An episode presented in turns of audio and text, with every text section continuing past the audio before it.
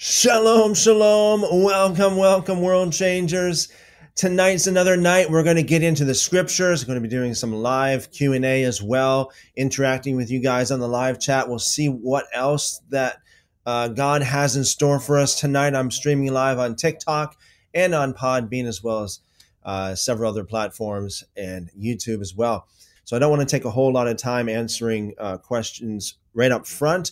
But this question here, I can briefly touch on that. The question is, what do you believe about forgiveness of sins? I believe it's, if I, first of all, I believe it's possible.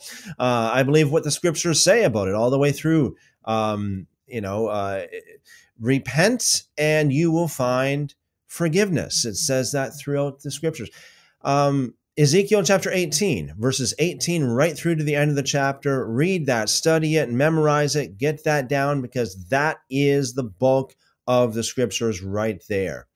You turn from your sins. I'm not talking about just feeling sorry. I'm not talking about just remorse or, you know, regret. I'm talking about actually turning from your sin. And it says in Ezekiel chapter eighteen and many other places, many other places.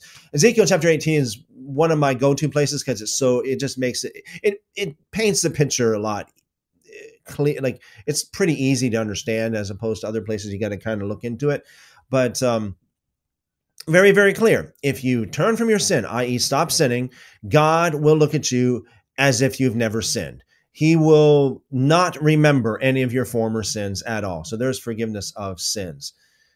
Thank you for asking that question. All right, so let's get into the reading of the scriptures. Again, for any like big questions, I will be reserving those for for last. I'm serving. I'm saving the uh, best for last.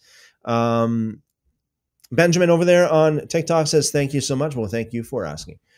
Um, saving the best for last. So um, not that this, the scripture readings is is not best. That's best too. But I mean the best, uh, the best questions for last. Let me put it that way. Okay. Um, now, tonight, I am not going to be comparing Uh, the Masoretic with the Septuagint, just because we've seen so much, especially last night, that it's so, uh, so similar in regards to, uh, well, in the book of Ecclesiastes, it's so similar.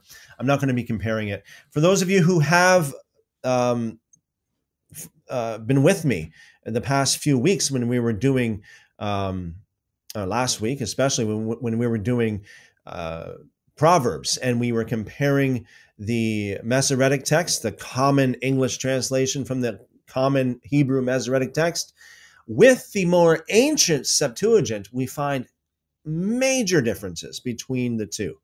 And so that's something that I, I tell you, anybody who's reading, reading and studying the Proverbs, I would say make sure you get the Septuagint out and include that in your Proverbs study, because there are so many differences, so much additional uh, material going both ways. I think it's so important to know both both families of manuscripts.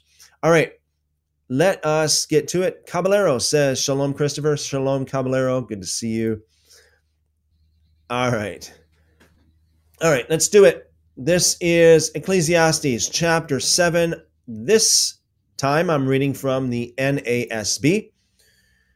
For those of you who are on YouTube, um, I have it posted as a screen share. Those of you who are on TikTok, if you want to see what I'm reading, uh, if you want to avail yourself of the features of, of the graphical features that I have available to me over on YouTube, uh, go over to YouTube. Look me up over to, uh, on YouTube. Uh, just search for Christopher Enoch on YouTube, or uh, you'll find a link to my YouTube channel in my TikTok bio.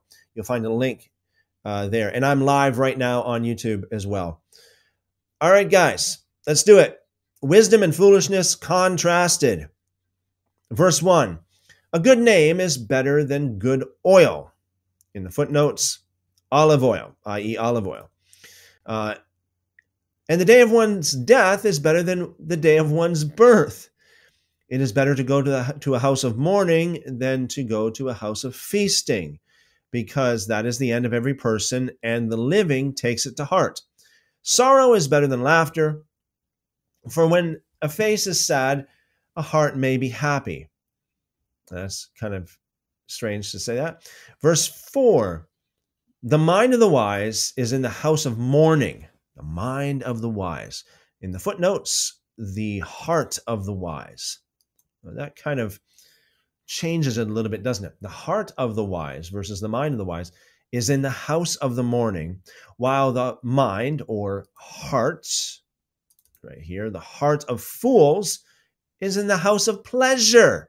Very interesting that it would say this. We know that uh, the scriptures teach us that a lot of people are, um, uh, they're given to pleasure, right? They love pleasure more than they love God.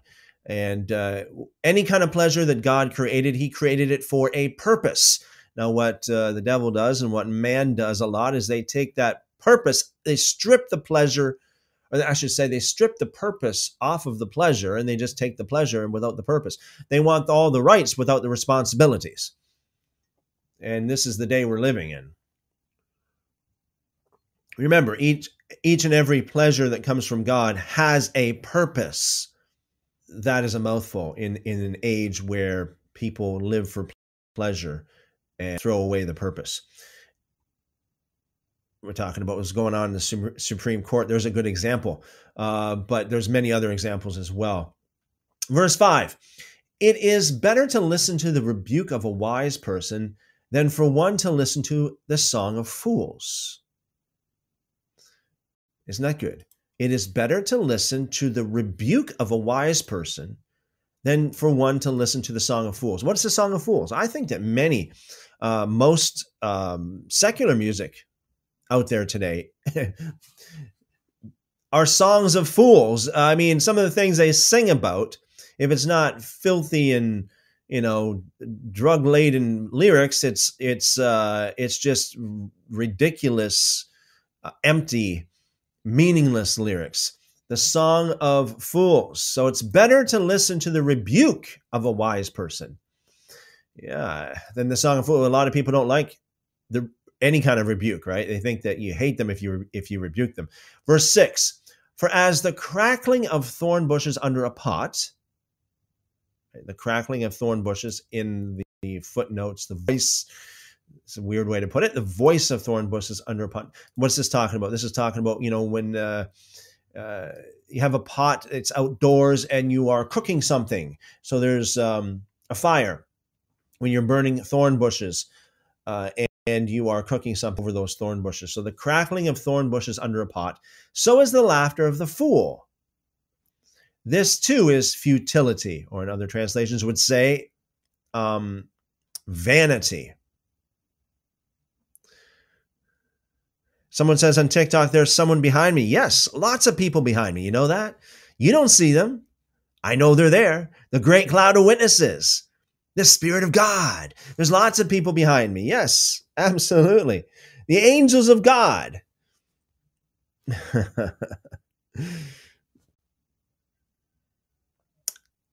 Joyce over there on TikTok. All right, so verse seven. The oppression Or for oppression makes a wise person look foolish, and a bribe corrupts the heart. Oppression makes a wise person look foolish, and a bribe corrupts the heart. The, uh, the end of a matter is better than the beginning. Patience of spirit is better than arrogance of spirit. Do not be eager in your spirit to be angry. For anger resides in the heart of fools. Do, do not say, why is it that the former days were better than these? For it is not from wisdom that you ask about this. In other words, don't say, oh, the good old days. And just, just a... Uh, Just a quick little interlude here. I see we have a few more joining on uh, YouTube. Kat Cool says, Shalom, it's been a while since I've been on your system. Great to be back. Great to have you back, Kat Cool. Hope everything is well with you. Clutch uh, says, Shalom. Shalom, Clutch. Good to see you. All right. Continuing with Ecclesiastes chapter seven, verse eleven. seven eleven here. Wisdom along with an inheritance is good, and an advantage to those who see the sun. For wisdom is protection just as money is protection. Now we got in the footnotes, we have a sh in a shadow, literal, literally in a shadow. Wisdom is in a shadow, just as money is in a shadow. So the uh, Bible translators uh, believe that it means to be protected. But the advantage of knowledge is that wisdom keeps its possessors alive. Consider the work of God, for who is able to straight, straighten what he has bent? On the day of prosperity, be happy. But on the day of adva- but on the day of adversity, consider God has made the one as well as the other, so that a person will not discover anything that will come after him. Verse fifteen, I have seen everything. Everything during my lifetime of futility, or my lifetime of vanity, or in the footnotes here, my days of vanity. There is a righteous person who perishes in his righteousness, and there is a wicked person who prolongs his life in his wickedness. Now, this reminds me of uh, Isaiah chapter fifty-seven, verse. You know, I, I got it open here, actually. Wow. I actually, I didn't prepare it to be open. It was just, it just happened to be. No, it didn't just happen to be. I didn't do it, but this was open from a while ago when I had it open before. The righteous perish and no one takes it to heart. This is Isaiah fifty-seven, verse one. The devout are taken away. Just like how Yeshua said, people will be taken away in the last days. And no one understands that the righteous are taken away to be spared from evil. Those who walk uprightly enter into peace. They find rest as they lie in death. So there's a person who perishes in his righteousness. Why? As Isaiah chapter fifty-seven says, well, God takes them away from the evil that is to come in the, in their future. And there is a there is a wicked person who prolongs in his wickedness. Why? Now this is explained also uh, in many other parts of Scripture, that a lot of times the wicked live longer. Um, many times they don't, because of their sin. That's another, that's another issue. They die because of their sin and their foolishness. They die early. That's another possibility. But some, some people who are wicked live long. And what it is, is it's, it's actually God's mercy extending extra time for them to repent. Verse sixteen, do not be excessively righteous and do not be overly wise. Why should you ruin yourself? Now, this is very, very um, odd for this kind of thing to be in the Bible. It seems to be against a lot of what uh, is, is taught as well. And again, I, I explained all this stuff uh, in the previous video, yesterday's live stream, how the, uh, the book of Ecclesiastes has been a problem amongst many scholars and Bible publishers right from, uh, right from the early days, actually, from the early centuries. Uh, in uh, whether or not it is um, to be to be considered canonical or not. Um, I explained that yesterday, so I'm not going to go into all that today. Verse seventeen, do not be excessively wicked and do not be foolish. Why should you die before your time? So there's there it is right there. Why should you die before your time, in the footnotes, um, when it's not your time? When it's not your time. So it is possible. Like a lot of people, they say, well, when it's, when it's my time, I'll die. Um, hopefully, um, but you can forfeit that time by being stupid.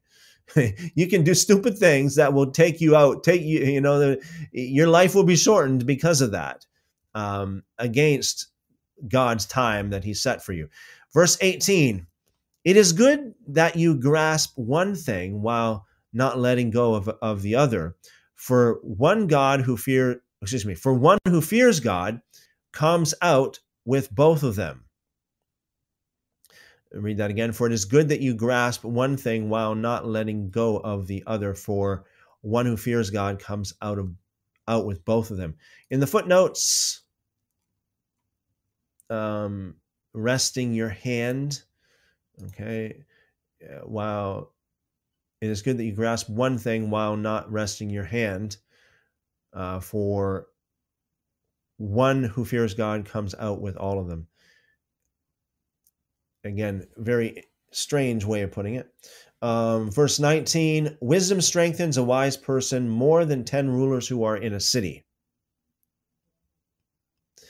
That's quite profound. Verse twenty, indeed, there is not a righteous person on earth who always does good and does not ever sin. Again, this is one of these things that seems to be uh, in, uh, in at variance with uh, what a lot of people, a lot of the other part of Scripture says. And this is, again, there, there's so many different things in the book of Ecclesiastes, including the theme of it, the tone of it, the tune of it, everything that that co- would, has caused trouble um, down the ages, through the ages, uh, with with Bible publishers and and uh, Jewish and Christian leaders, as as opposed to, you know, um, should the book of Ecclesiastes even be considered to be uh, canon? Anyway, uh, verse twenty-one. Also, do not take seriously all the words which are spoken, so that you do not hear your servant cursing you, for you know that even you have cursed others many times as well. I tested all this with wisdom, and I will be wise, but wisdom was far from me.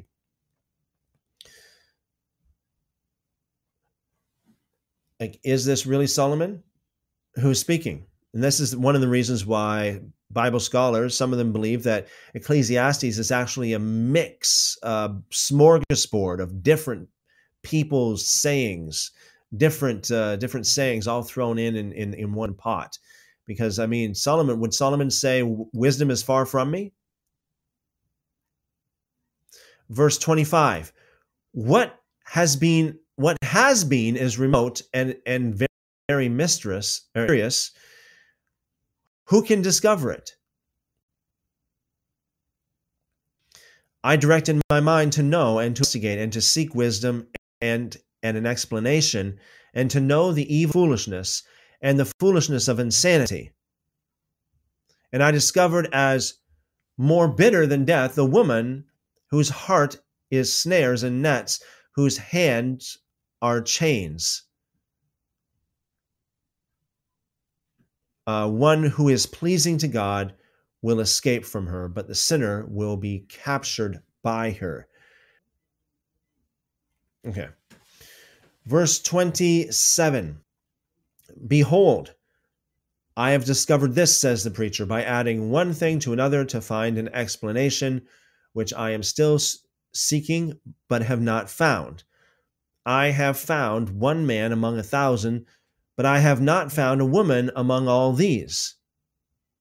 Behold, I have found only this, that God made people upright, but they have sought out many schemes. God, God, had, uh, God made people upright. Ecclesiastes chapter eight. Obey the rulers. Verse one. Who is like the wise person, and who knows the meaning of a matter? A person's wisdom illuminates his face and makes his stern face brighten up. I say, keep the command of the king, because of the oath before God. Uh, but er, do not be in a hurry to leave him. Do not join in an evil matter, for he will do whatever he pleases. Since the word of the king is authoritative, who will say to him doing? One who keeps a royal command experiences no trouble, for a wise heart knows the proper time and procedure. For there is a proper time and procedure for every delight, though a person's trouble is heavy upon him. If no one knows what will happen, who can tell him when it will happen? No one has authority over the wind to restrain the wind, nor authority over the day of death. There is no military discharge in the time of war, and evil will not save those who practice it.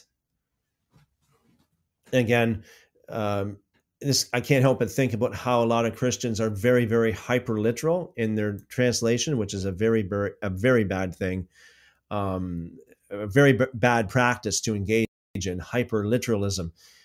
I mean, being hyperliteral, you can say, well, no one has authority over the wind to restrain it, even the wind, even even uh, even Jesus, because he is a person. Uh, no one has authority over the wind to restrain the wind. You know, um, I'm just saying, don't be too hyperliteral with these, with uh, especially the book of Ecclesiastes. Um, verse nine. All this I've seen have mul- and have applied my my mind to every deed. Now, it probably says heart in the, yeah, it says heart in the footnotes. I've applied my heart or my mind to every deed that has been done under the sun at a time when one person has exercised authority over another to his detriment. So then, I have seen the wicked buried, Uh, those who used to go in and out of the holy place. Excuse me. Um, and they are and they are soon forgotten in the city where they where they did such things. This too is futility, vanity.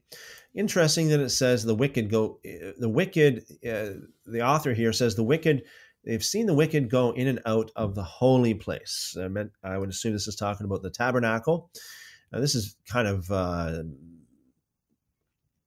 indicative of also like uh, other holy places or any any place of worship for that matter. Verse eleven, because the sentence against an evil deed is not executed quickly, therefore the hearts of the sons of man among them are fully given to do evil. Although a sinner does evil a hundred times and may lengthen his life, still I know that it will go well with those who fear God, who fear him openly. But it will not go well for the person, for the evil person, and he will not lengthen his days like a shadow, because he does not fear God. There is futility which is done on the earth, that is, there are righteous people to whom it happens according to the deeds of the wicked.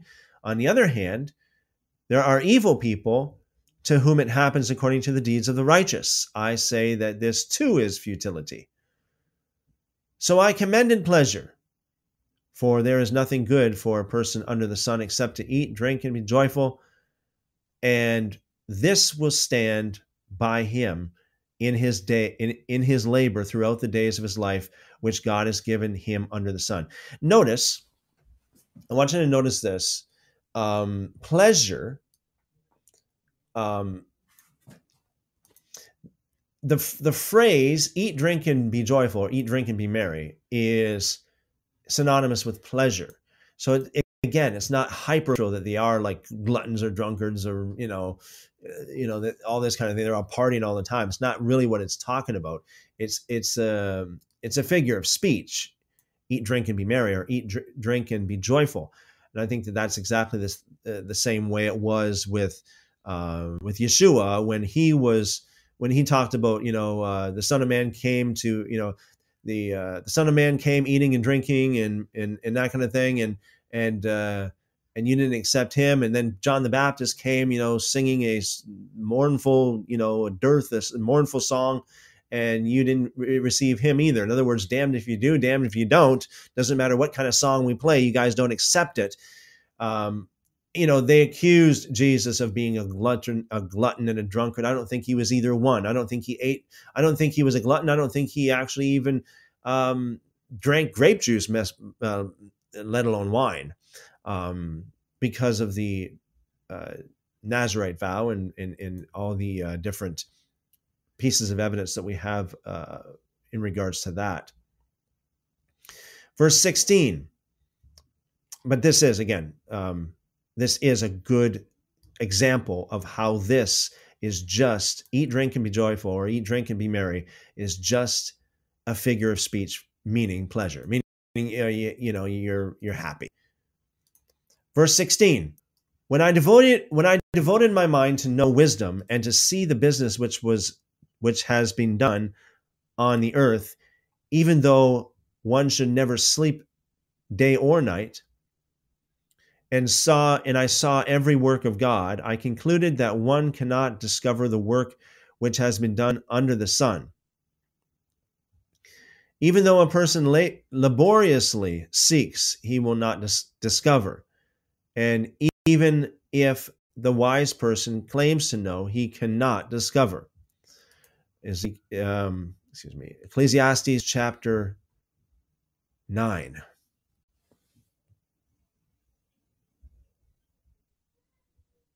I've been reading uh, the book of Ezekiel, and I just wonder how you feel about Ezekiel twenty-three twenty. It's a figure of speech. Uh, Rec.life says, Shalom, brother. Brother Christopher, I can't stick around on my way to bowling league. Okay, well, Shalom. Good to see you anyway. Good to see you. Alex says, hola. Good to see you, Alex. Good to see you. All right, let's get on with Ecclesiastes chapter nine. People are in the hand of God. Verse one, for I have taken all this to my heart, even to examine it all, that righteous people, wise people, and their deeds are in the hand of God. People do not know whether it will, it will be love or hatred, anything awaits them. It is the same for all. There is one fate for the righteous and one for the wicked, for the good, for the clean and the unclean, for the person who offers a sacrifice and for one who does not offer sacrifice. As the good person is, so is the sinner. The one who swears an oath is just as the one who is afraid to swear an oath. This is an evil in, in everything that is done, son, that there is one fate for everyone. Furthermore, the hearts of the sons of mankind are full of evil, and insanity is in their hearts throughout their lives. Afterward, they go to the dead. For whoever is joined to all the living, there is hope. For better, better a live dog than a dead lion. For the living know that they will die, but the dead do not know anything, nor do they have a reward any longer, for their memory is forgotten. Now, this is a, this is a um, a, po a portion. This is something that's quoted um, to support annihilationism, um, and so they say, look, at you know, after you die, there's nothing more than that, and that's it. But again, first of all, consider the source. We're talking about the book of Ecclesiastes here. We're talking about a book that has been disputed and has been a book of contention right from the early centuries because of things like this. Okay. Uh, and of course, uh, you compare this with Luke chapter sixteen, there's obviously a contradiction. Luke chapter sixteen talks about when the, both the rich and the dead men die and they have their life after. And so there's obviously a contradiction if you It depends on how you interpret this now, right? If you interpret this in a, again, if you interpret it in a hyper-literal way, then yes, there is a clear contradiction in regards to also, you know, many other uh, passages of Scripture as well. Um, we have Samuel that that um, that uh, was called up after he died, and there was um, no no passage of Scripture. It doesn't say that it wasn't Samuel. Um, it implies that it was. It shows that it was.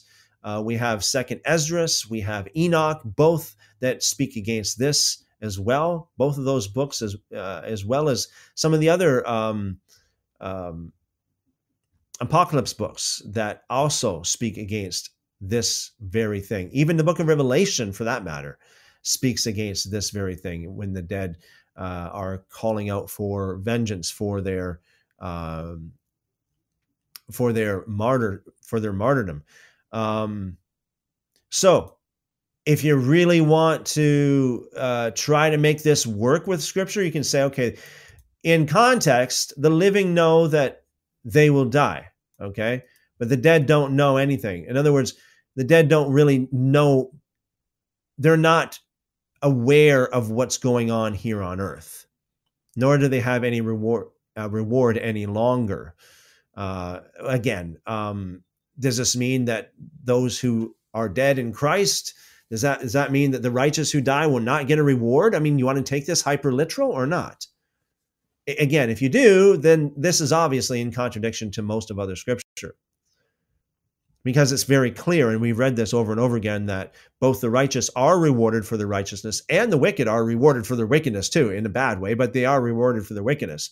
And it says, for their, for their memory is forgotten. Well, that's not true either in a hyper-literal sense, because there are many people who are dead that are remembered. We remember lots of people who have, who have passed on. It's not like they are forgotten and there's no memory of them, okay? It's, it's again, this is a very, it's very, it's a very bad practice to actually quote this or to take it in a very literal sense. Verse six, indeed, their love, their hate, their zeal have already perished, and they will no longer have a share in all that is done under the sun. So this puts a little bit more con, um, context into what it means, meaning, again, it's talking about earth, on earth. It's not talking about in heaven or in hell. It's talking about earth, what's going on on earth. So they don't know anything. Basically, they don't, the dead know nothing in regards to what's going on on earth. They're not rewarded. In other words, they're not paid earthly payments. And again, this is this is still a problem, though, the whole thing about memory being forgotten. I suppose in many cases they are, but it doesn't mean it is in, uh, in an absolute universal sense, because we do remember lots of people who have passed on. Verse uh, seven. This is Ecclesiastes chapter nine, verse seven. Go then, eat your bread in happiness, drink your wine with a cheerful heart, for God has already approved your works. See that your clothes are white all the time, and that there is no lack of oil on your head. I mean, if you, again, if you take this very literally, I mean, you should be going, everybody would be going around with white clothes and drip, oil dripping off their head all the time. Verse nine, enjoy life with the wife whom you love all the days of your futile life, which he has given you under the sun, all the days of your futility. For this is your reward in life and your work which you have labored under the sun. Verse ten, whatever your hands find to, finds to do, do it with all your might, for there is no activity, planning, knowledge, or wisdom in Sheol, where you are going. And again, I believe this would be talking about like in an earthly sense. If not, it's contradiction. No two ways about it. Verse eleven. I again saw under the sun that the race is not to the swift, and the battle is not to the warriors, and neither is bread to the wise, nor wealth to the to the discerning, nor favor to the skillful, for time and chance. And this is the only place in the scriptures that talk about, it talks about chance like this. For time and chance overtake them all. For indeed, a person does not know his time, like fish that are caught in a treacherous net and birds caught in a snare. So the sons of man are, are ensnared, evil time, when it suddenly falls on them. Uh, again, again, uh, if you take this in a very literal, hyper-literal, universal sense, that means that nobody knows his time. Again, this is not true, even according, even when compared to the to the other parts of Scripture. There are many of the patriarchs that actually knew their time. They knew when they're basically when they would pass away. Sometimes even God told them. So again, warning, do not take Ecclesiastes as, you know, in a very literal sense, and take it for what it is. Take it with a grain of salt. Verse thirteen, this too I saw as wisdom under the sun, and it impressed me that there was a small city with, a, with few men in it, and a great king came to it, surrounded it, and constructed large siege works against it. But there was found in it a poor wise man, and he saved, he saved the city by his wisdom. Yet no one remembered that poor man. So I said, wisdom is better than strength. But the wisdom of the poor man is despised, and his words are ignored. The words of the wise, heard in calm, are better than the shouting of a ruler among fools. Wisdom is better than the wep- than weapons of war, but one sinner destroys much good. Now, that's a good one. One sinner destroys much good, and isn't that true? One sinner does destroy much good. Uh, Ecclesiastes chapter ten. A little foolishness. Dead flies turn a perfumer's oil rancid. So a little foolishness is more potent than wisdom and honor. Potent in the footnotes, costly. Verse two. A wise person's heart directs him towards the right, but the foolish person's heart directs him towards the left. Are you guys thinking what I'm thinking? Isn't that something? A wise person's heart directs him towards the right, while the foolish person's heart directs him towards the, the left. All right. Verse three. Even when the fool walks along the road, his sense, his sense is lacking, and he demonstrates to everyone that he is a fool. If the ruler's temper rises against you, do not abandon your place, because composure puts great offenses to rest.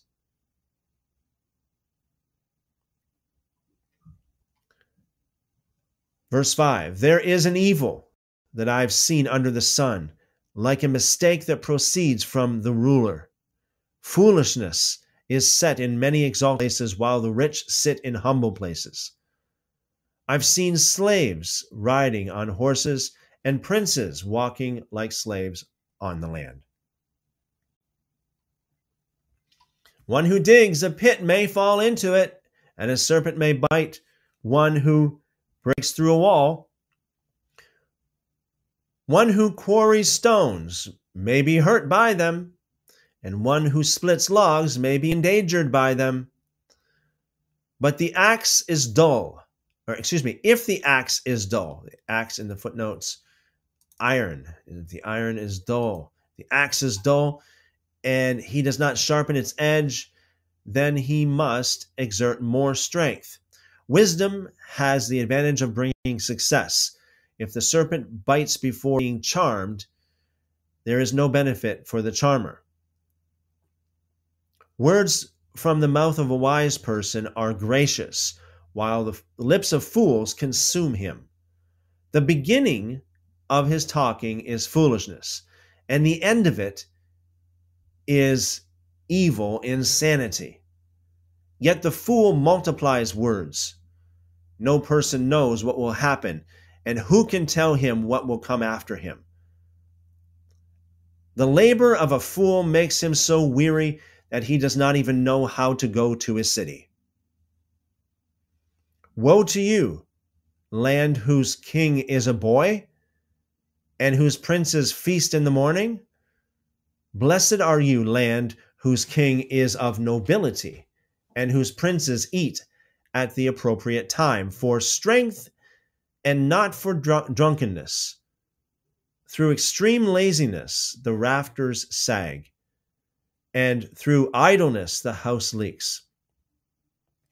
The people prepare, or people prepare a meal for enjoyment, wine makes joyful, and money.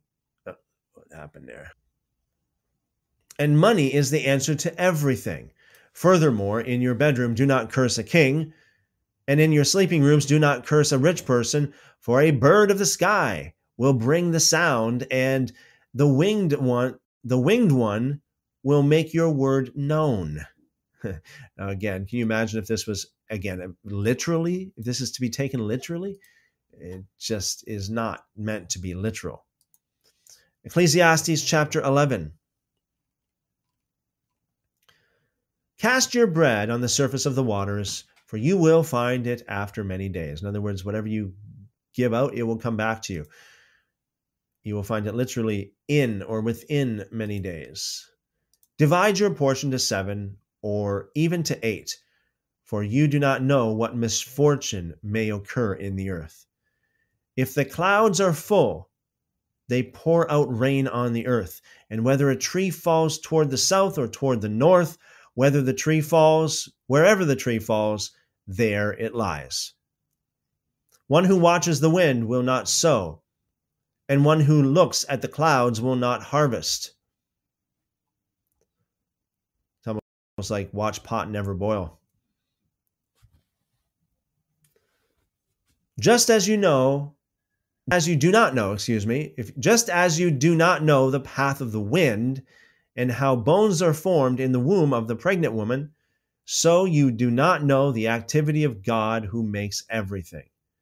Sow your seed in the morning and do not be idle in the evening, for you do not know whether one or the other will su- succeed, or whether both of them alike will be good. The light is pleasant, and it is good for the eyes of the sun. Indeed, if a person lives many years, let him rejoice in them all. But let him remember the days of darkness, for they will be many. Everything that is to come will be futility. Rejoice, young man, during your childhood, and let your heart be pleasant during the days of young manhood. And follow the impulses of your heart and the desires of your eyes. Yet know that God will bring you to judgment for all these things. So remove sorrow from your heart and keep pain away from your body, because childhood and the prime of life are fleeting. Finally, Ecclesiastes chapter twelve. Remember God in your youth. Remember also your Creator in the days of your youth, before the evil days come and the years approach when you when you when you will say, I have no pleasure in them. Before the sun and the light, the moon and the stars are darkened, the clouds return after the rain. On the day that the watchmen of the house tremble, and the strong men are bent over, the grinders stop working because they are few, and those who look through windows grow dim, and the doors on the street shut as the sound of the grinding mill is low. And one will arise. One will arise at the sound of a bird, and all the daughters of song will sing softly.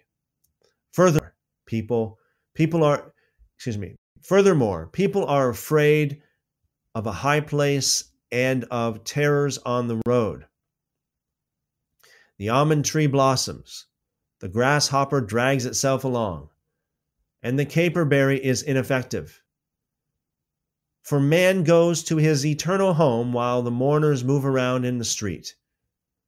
Remember your Creator before the silver cord is broken and the golden bowl is crushed, the pitcher by the spring is shattered, and the wheel at the cistern is crushed. Then the dust will return to the earth as it was, and the spirit will return to God who gave it. Futility of futilities, says the preacher, all is futility. Now this, again, this uh, this portion is, uh, this part of the verse is actually used by New Age people, the New Age movement and astral projection and all this kind of thing. Um, uh, and again, Take it, you know, take, uh, consider the source. Again, we were talking about Ecclesiastes here. Um, isn't it interesting how some of these questionable books are the ones that are the basis of a lot of these different doctrines and, and belief systems in the world? Heresies as well. Verse nine. In addition to being wise, the preacher also taught the people knowledge. Now again, see, is this is this Solomon speaking, or is this someone else speaking? Right? That's one of the reasons why a lot of these scholars believe that this is uh, kind of like a smorgasbord of different authors all thrown in together in Ecclesiastes. In addition to being wise, the preacher, and again, why, like it's commonly believed that Solomon is the preacher, but It, was Solomon really known as being a, being a preacher? Asher on TikTok, I will answer your question. I'm I'm actually reading with a group of people here uh, some scriptures. I will get your question after uh, I'm done the reading of the scriptures. If you stick around, I will answer that question thoroughly. Um, so again, where is it in history that Solomon was actually known as a preacher? Historically speaking. And that's why some scholars believe that this is not even Solomon speaking at all, but somebody else. Right. In addition to being wise, the preacher also taught the people knowledge, and, and he pondered, searched out, and arranged many proverbs. The preacher sought to find delightful words and to write words of truth correctly. The words of the wise are like goads. Goads in the footnotes, like spiked sticks for driving cattle. And masters of these collections are like driven nails. They are given by one shepherd. But beyond this, my son, be warned. The writing of many books is endless. And excessive study is wearisome, wearying to the body. In the conclusion, here it is, the conclusion when everything has been heard is, drum roll please, fear God and keep his commandments, because this applies to every person. For God will bring every act to judgment, everything which is hidden, whether it is good or evil. Quickly glance over here. Let's see what we got. So we're going to do the Wisdom of Solomon next. Yeah, True Watch over there on YouTube says, time and chance happens to all. It's the only place that actually talks about that kind of thing.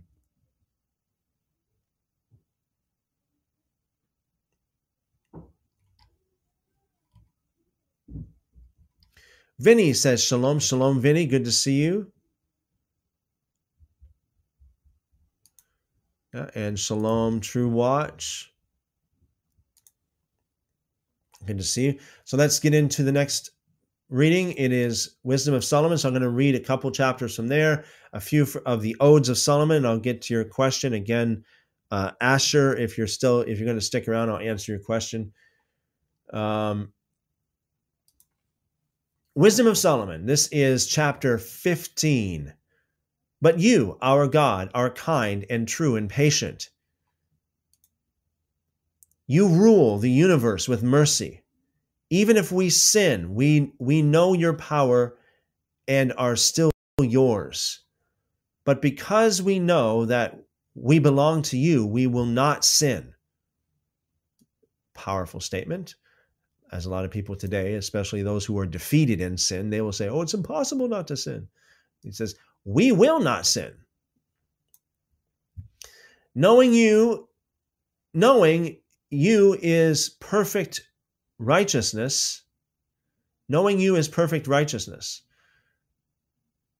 Reminds me of First John when it talks about knowing God is actually obeying him, obeying his commandments. And that just flows right along with the idea of knowing, knowing God here is perfect righteousness. And righteousness is obeying according to Deuteronomy six twenty-five and First John three seven. Recognizing your power is where immortality begins. Wow. Awesome. I guess that would be the power of the resurrection. Verse four, we have not been misled by any evil product of human skill, by any useless object painted by some artist, or by any idol smeared with different colors. The sight of such things arouses the passions of people and makes them desire a dead, lifeless image. Anyone who makes such a thing or desires it or worships it is in love with something evil and gets what he deserves when he places his hopes in it. A potter works the soft clay and carefully shapes each object for our use. Some things he makes he makes are, are put to good use, and some are not. But he makes them all from the same clay and shapes them in the same manner. The potter himself decides which objects shall be used for what purposes. Now, this reminds me of, you know, even what uh, Paul, uh, even what Paul said um, in his writings as well. We know we got that in Jeremiah as well, talking about the potter and the clay. But uh, it's basically just talking about the sovereignty of God. God takes us out of the same lump of clay. He makes something noble and he makes something not so noble. Um, out of the same lump, lump of clay, and it's God's choice. Verse eight. He is a human being who who uh, who was himself formed from earth only a short while earlier, and after a little while, when he must return the soul that was lent to him, he will go back to the same earth. He is a human being, but he wastes his labor shaping a useless god out of the same clay that he uses to make pots. His life will be short, and he will soon have to die, but he is not concerned about that. He wants to compete with those who work in gold, in silver, and in bronze, and makes things like they do. He takes great pride in the things he makes, but they are counterfeit. His made of ashes. His hope is cheaper than dirt. His life is not worth as much as his as his clay, because he never came to know the God who shaped him, who breathed into him an active soul and a living spirit. He thinks of human life as just a game, a market where he can make a profit.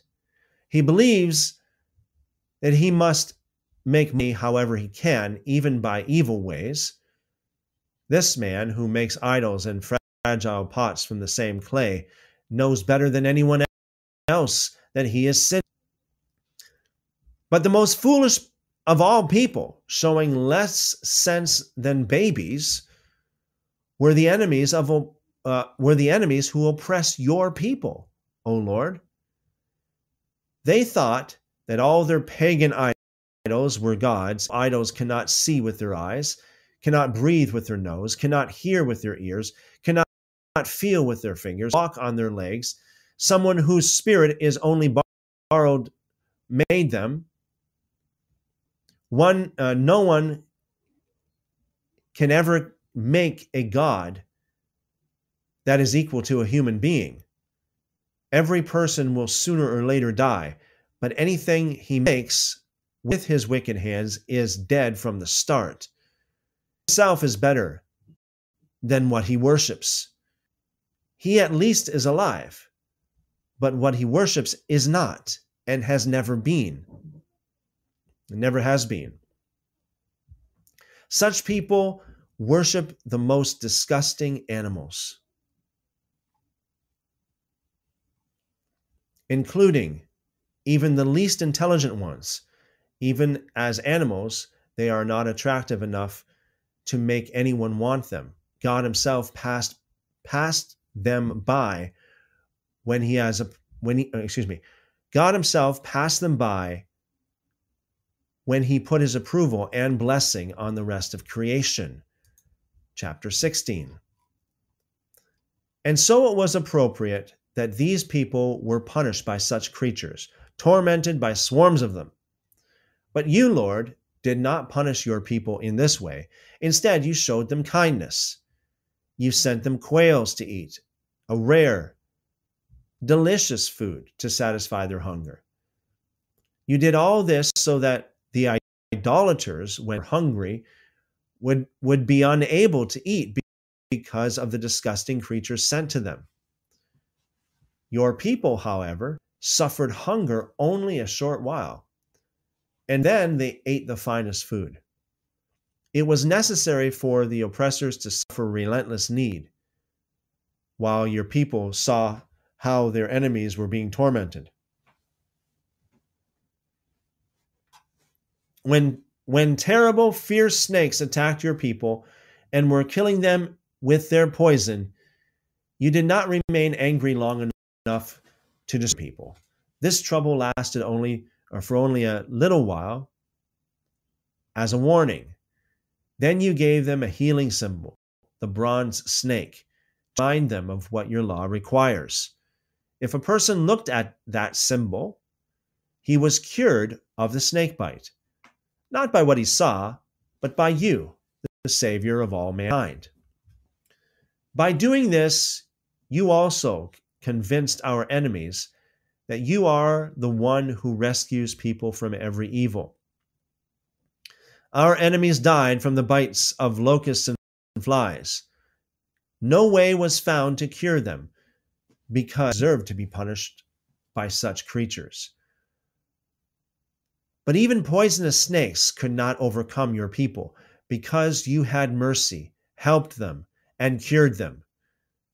They were bitten so that they would remember your commands, but they were quickly rescued, in order to keep them from forgetting you completely and, excuse me, in order to keep them from forgetting you completely and de- depriving themselves of your kindness. No medicine or ointment cured them. They were restored to health by your word, O Lord, the word which heals all humanity. You have power over life and death. You can bring a person to the brink of death and back again. A wicked person may, may kill someone, but cannot bring the dead person back to life or rescue a soul imprisoned in the world of the dead. No one can possibly escape from you. Look at those ungodly people. They refuse to reckon, to recognize you as God, and you punish them with your great power. They were overtaken by terrible storms of rain and hail and were completely destroyed by fire. The most amazing thing was that the fire burned all the more, the more fiercely in the water, which usually puts fire out. All the forces of nature f- fight to defend those who are righteous. At one point, the flames died down so that they wouldn't destroy the creatures sent to punish the ungodly. Those people had to learn that they were being overtaken by your judgment. But at another point, when surrounded by water, the flames burned more fiercely than fire had ever burned before, and so destroyed the crops on the land where the unrighteous people lived. But this disaster did not strike your people. Instead, you gave them the food of angels. From heaven you sent down bread that was ready to eat, and they did not have to prepare it. The food you gave delighted everyone, no matter what his taste. Now this is a, uh, I think this is referring to a Jewish, um, I guess you would, I'm not sure if we call it a legend, or uh, in the Jewish world, they believe that Uh, according to the oral Torah, um, manna tasted however you wanted it to taste. If you if you wanted it to taste like a you know a, a delicious hamburger, it would taste like a hamburger. If you wanted it to taste like a sweet dessert, it would taste like a sweet dessert. Uh, that's that's in Jewish liter- literature. So this seems to be kind of pointing to that, the way it is worded. Uh, for those of you who are just joining us, it is Wisdom of Solomon, chapter sixteen, verse twenty. The food you gave delighted everyone, no matter what his taste. Verse twenty-one. All this showed how love, lovingly you care for your children, that food satisfied the desire of everyone who ate it. It was changed to suit each person's taste. So there we have it right there. Right? But this is also in the oral Torah as well. Verse twenty-two. It was it was food that under normal under normal circumstances would vanish away like snow or ice, but now it did not melt even in the fire. This was meant to teach your people that the same fire that was destroying their enemies' crops during the heavy do- downpour of rain and hail held back its power so that your own righteous people might have food. Two purposes, serves two purposes at once. Verse twenty-four, you created the universe. It is at your command. All creation uses its power to punish unrighteous people, but it becomes mild and kind to those who put their trust in you. Creation assumed all kinds of forms to show how you provide generously for all who pray to you. This happened so that the people whom you loved, again, this is, God doesn't love everyone the same. This is quite obvious. We see this all the way through the scriptures. I mean, saying that this happened to the people whom you loved, obviously implying there are the people whom he doesn't love.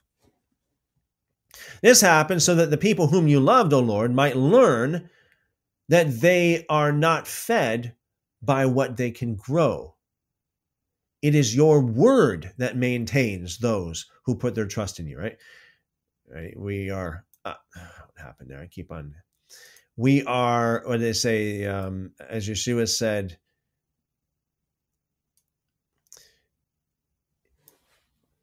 it's not, um, it's not bread, you know, that you live by, but by every word that proceeds out of the mouth of God. Verse twenty-seven, the food that was not destroyed by the fire melted when it was first, when the first ray of sunlight warmed it. This was to teach us that we must get up before daybreak to give you thanks and pray as the sun comes up. But an ungrateful person's hope will melt away like frost and drain away like water that is not being used. Finally, Odes of Solomon. Again, I keep, I'm getting uh, different questions here. Asher, if you're still there, I will get to your question. I'm just going to read a few of the odes, and that'll be it for the scripture reading tonight. Uh, Underwood, I will get to your question. Um, again, I have a, I'm, I'm not sure if you're aware of this. I am streaming live on Podbean, a podcast. I'm streaming live on YouTube simultaneously as well. And so we have a lot of people over there right now. Um, and we have this on schedule. So I'm just going to, I'm just going to finish up with the scripture reading, and I'll get to your questions. If you stay put, if you stay there, I will answer your question, and I will answer those questions in, in detail. Okay, a few of the odes, and that'll be it for the scripture reading tonight. Ode twenty-nine. The Lord is my hope. I shall not be ashamed of him. For according to his praise, he made me. And according to his grace, even so he gave to me. And according to his mercies, he exalted me. And according to his great honor, he lifted me up. And he has caused me to ascend from the depths of Sheol, and from the mouth of death he drew me. And I humbled my my enemies, and he justified me by his grace. For I believed in the Lord's Messiah and considered that he is the Lord. And he revealed to me his sign, and he led me by his light, and he gave me the scepter of his power, that I might subdue the devices of the people and humble the power of the mighty, to make war by his word, and to take victory by his power. And the Lord overthrew my enemy by his word. He became like the dust which a breeze carries off. And I gave praise to the Most High, because he has magnified his servant and the son of his maidservant. Hallelujah. Ode thirty. Fill yourselves, fill for yourselves water from the living fountain of the Lord, because it has been opened for you. And come all you thirsty, and take a drink, and rest beside the fountain of the Lord, because it is pleasing and sparkling, and perpetually refreshes itself, the self. For much sweeter is its water than honey, and the honeycomb of bees is not to be compared with it, because it flowed from the lips of the Lord, and it named, and it named from the heart of the Lord.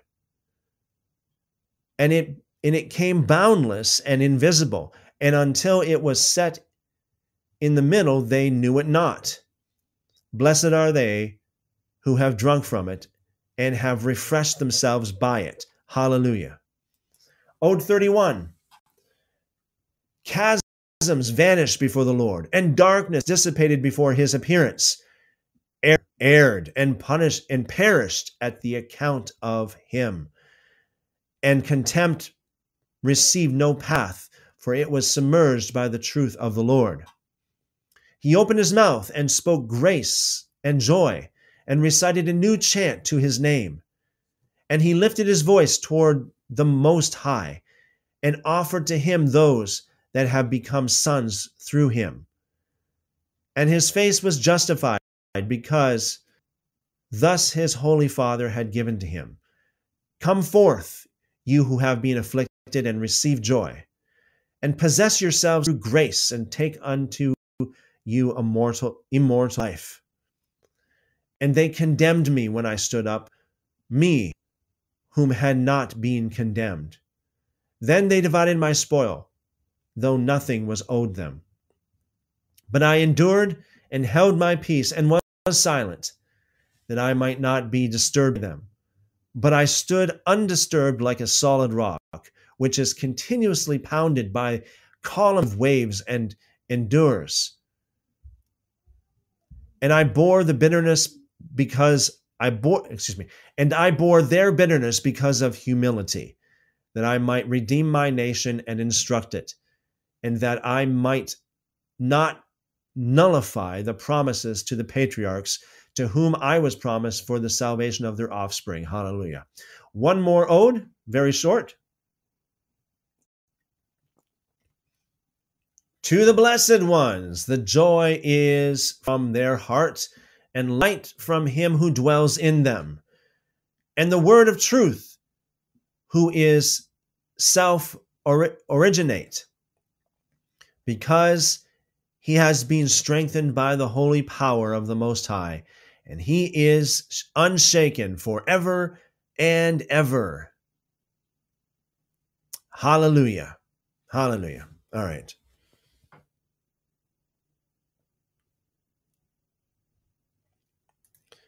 All right, so the truth set me free from, the truth set me free says, Wisdom of Solomon doesn't sound like Proverbs, neither does Ecclesiastes, but a lot, most, almost all Christian, every Christian I know of says it's from Solomon.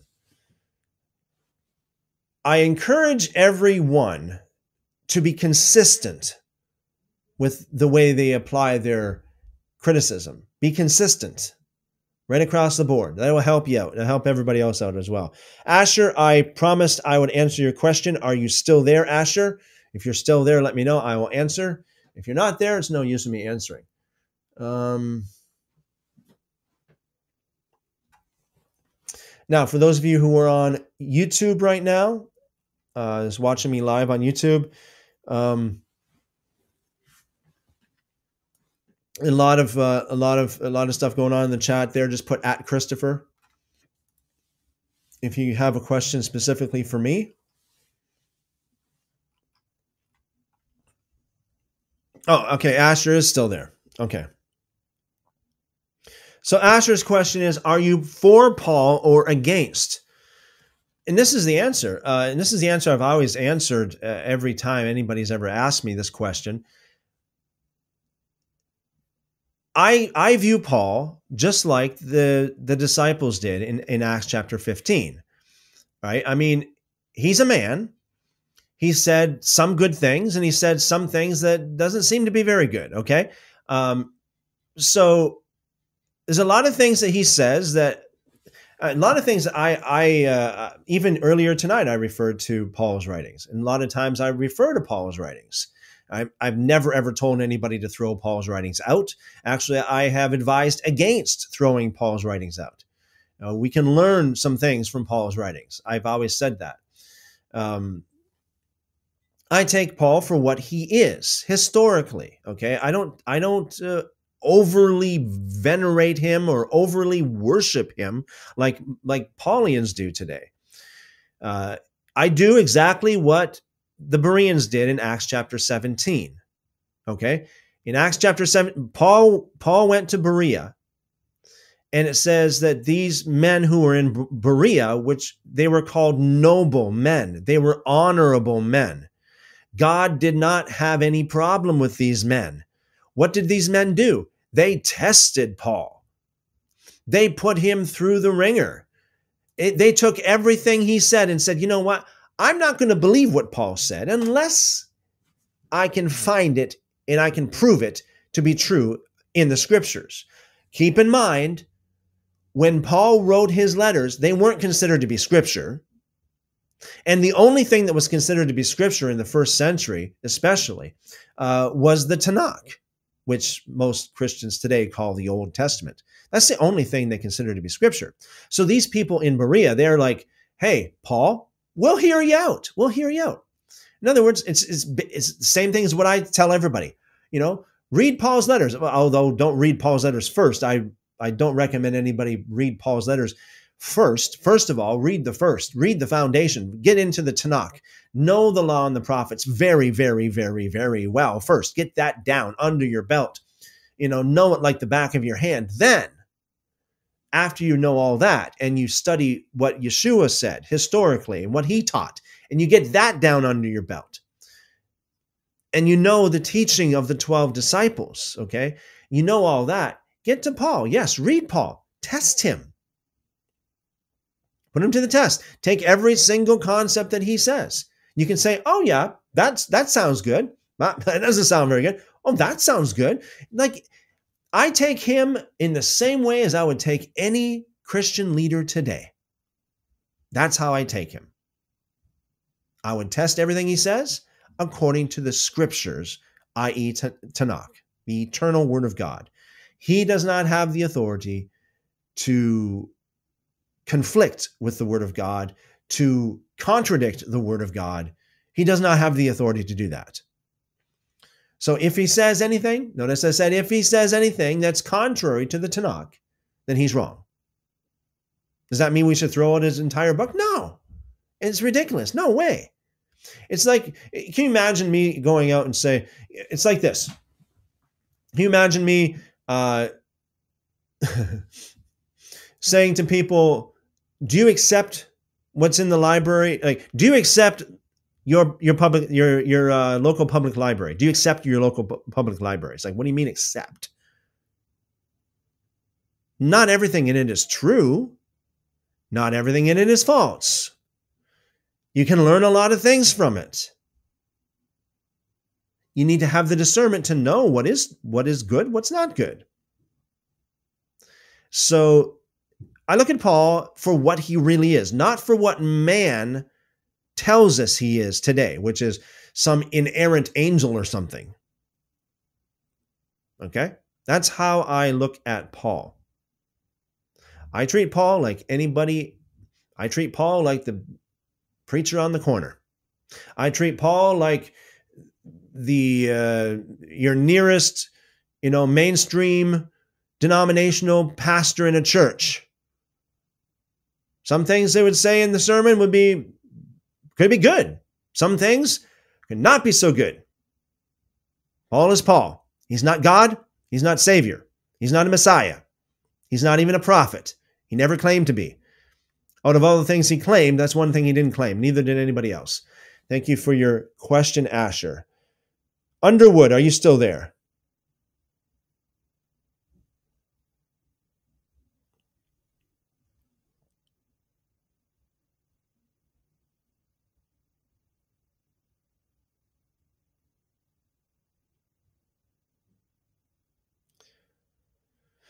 Underwood, if you're still there, I'll answer your question. If not, uh, it's no use. Um, Todd asked a question. So what? Which books of the Bible are inspired word of God in your opinion? See, this is this is Christianese. This is this is ling. This is like uh, this. The lingo is is is really got to go because, hey, okay, so. I got a guitar right beside me. I, I play guitar. I've been playing guitar for decades. I, I wrote a lot of songs, actually. A lot of people inspired me to write a lot of songs. I've been inspired by people who inspired me to write songs. What does that mean? It doesn't mean that they they reached, they, they grabbed the pen right out of my pocket and they forced it in my hand and they made me write every single word that... Uh, It doesn't, doesn't mean that. It just means they inspired me. It's my words inspired by, by them. They moved me, basically, right? So, yes, I'm sure I mean, the Bible, generally speaking, um, is writ was written by many different authors who were moved by God. They were inspired by God. But it's against the will and the it's against God, actually, to be a robot. God never never created anybody to be a robot. Okay, so even the authors themselves of the Bible, uh, when they wrote the the words that they wrote, a lot of them were more accurate than, you know, um, like Isaiah is an awesome book, right? Uh, the uh, the Torah is an awesome book. I mean, and, and on and on it goes. Um, Esther is a is a very strange book because it doesn't even it doesn't even mention God really in in the book of Esther at all. So I mean, that's really strange. Um, you know, we got the historical books, but I mean, different books are at on different levels. I mean, different books were written by different authors with different levels of authority. There are dynamics to the scriptures. It's not static. It's, let's not be overly simple. Like if we, let's not be like overly simple. Let's look at it for what it really is. The Bible is actually a library of different books written by different authors from different times and different cultures, different levels of authority.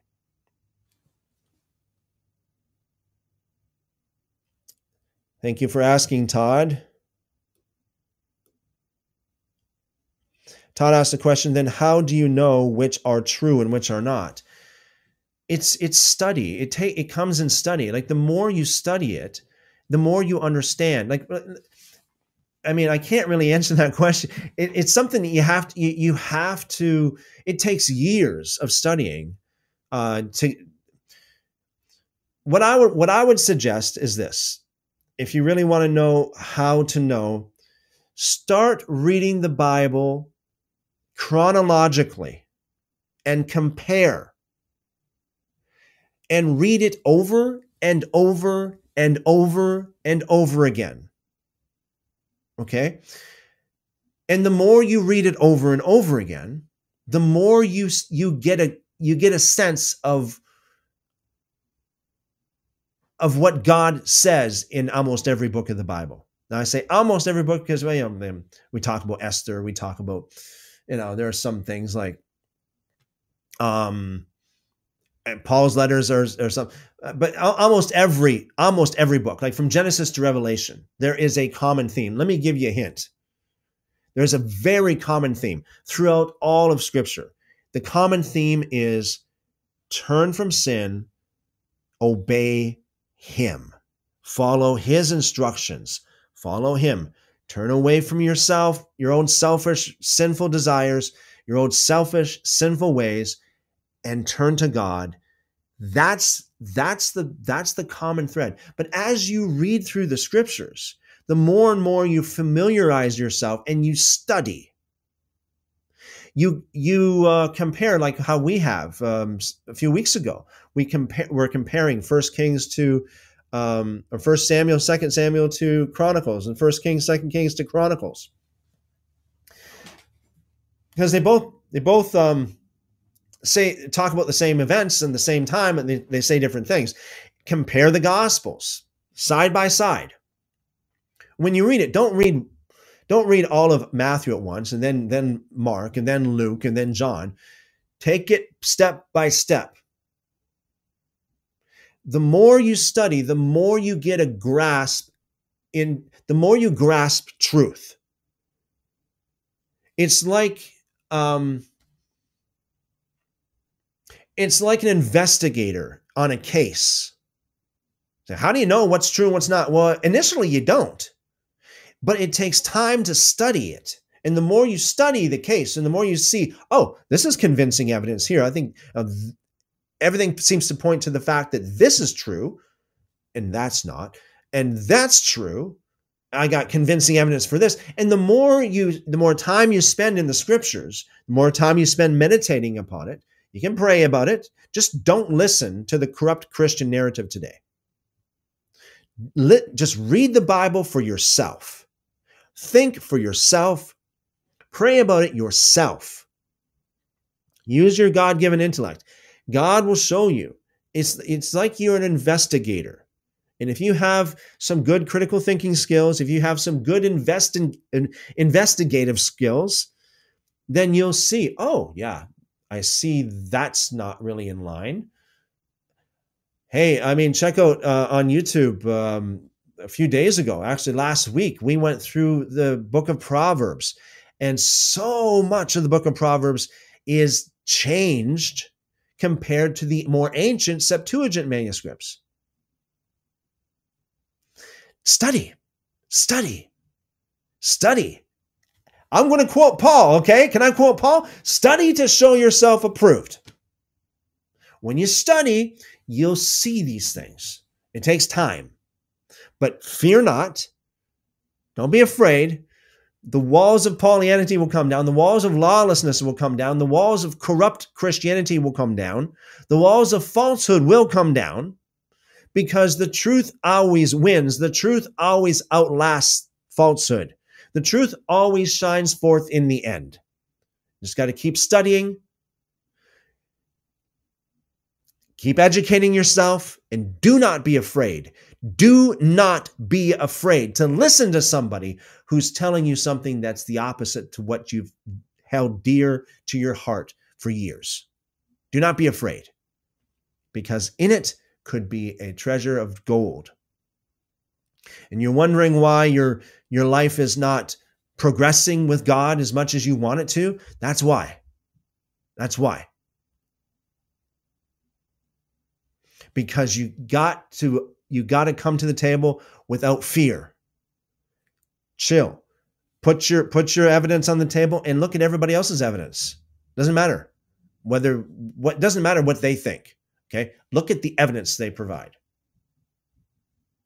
Look into some scholarly work. Study.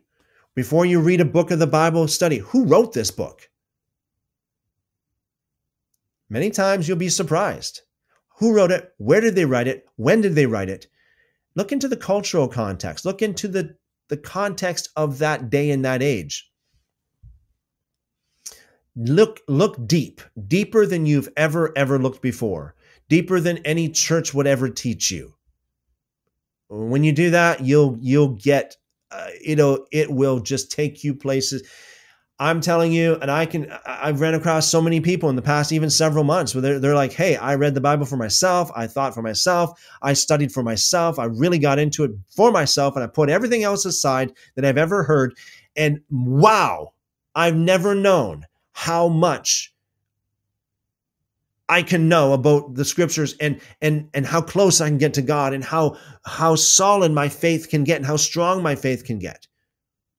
What you think might shake your faith is actually something that could strengthen your faith. Fear not. Trust God, and God will show you.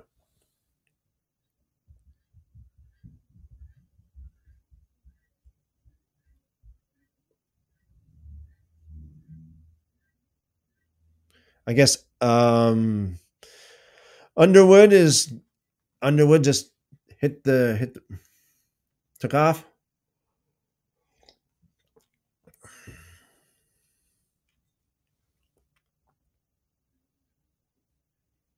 Todd says, what about Peter and the whole Jerusalem church agreeing in Acts fifteen? There's a lot to say about Acts fifteen. Go on YouTube and look up. I've got several videos on Acts chapter fifteen. And I, I guarantee Acts chapter fifteen, there's a, there's a few things. I, I can't get into all the details right now, okay? But let me just whet your appetite. Um, Acts chapter fifteen, there's plenty of evidence in there that Peter did not listen to Paul. I mean, he didn't, let me, let me, okay, let me just put it this way. He did not take Paul as authoritative. James was the authority.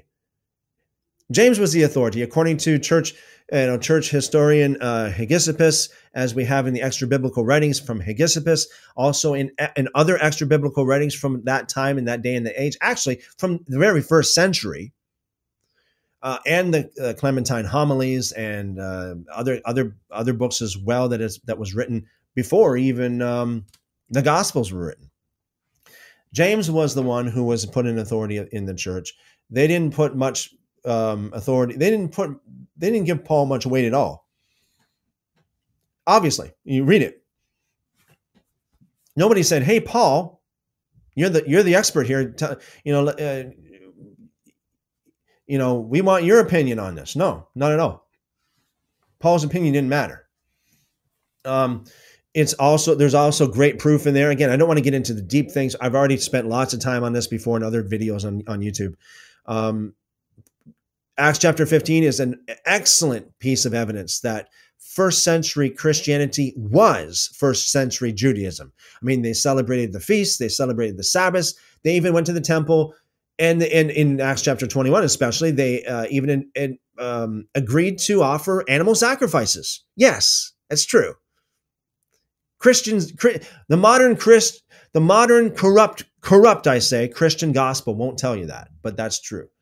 Uh, so Acts chapter fifteen is a great piece of evidence that um, that the early Christians, the, the real New Testament church, were Torah observant, because that's what it's all about, Torah. Um, what James brought down in Acts chapter fifteen, the four laws, is actually the introductory laws to the Torah, which is an, an ancient form of what they call today the Noahide laws. Even today, if you were to go to an Orthodox Jewish synagogue, they would they would give you similar laws. If you say, "Hey, I'm a Gentile, I want to convert," similar laws. The idea is, here's a place to start. Get these laws down first, and then as you learn, you're expected to to apply what you've learned. You, you're expected to grow.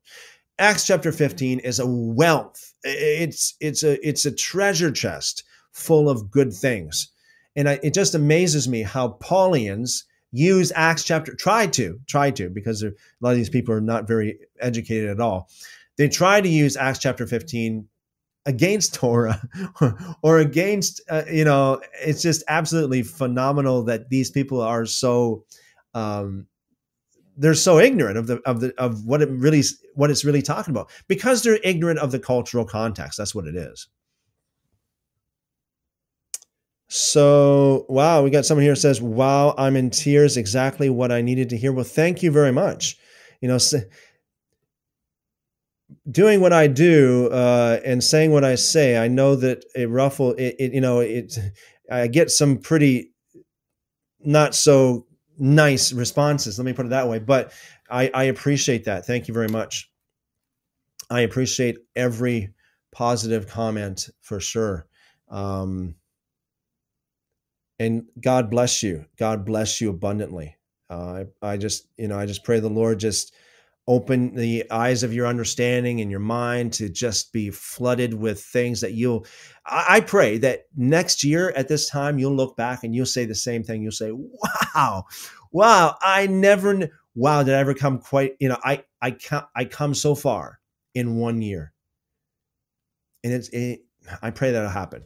And I have heard so many testimonies of people who said the same thing. They're like, even just within a matter of weeks or months, they're like, it's like it's like they found a door that they opened the door and it's like a totally new it's like a, it's like something they never knew existed. It's like a world they never knew existed. It's like it's like a world of beauty and glory and God's uh, blessings and knowledge uh, of his word and and and relationship with him is just immeasurable. Immeasurable. One of the biggest problems is, you know, people are just stuck in their ways. Like, let's stick to their guns no matter what. And that's a very stupid, foolish position to take.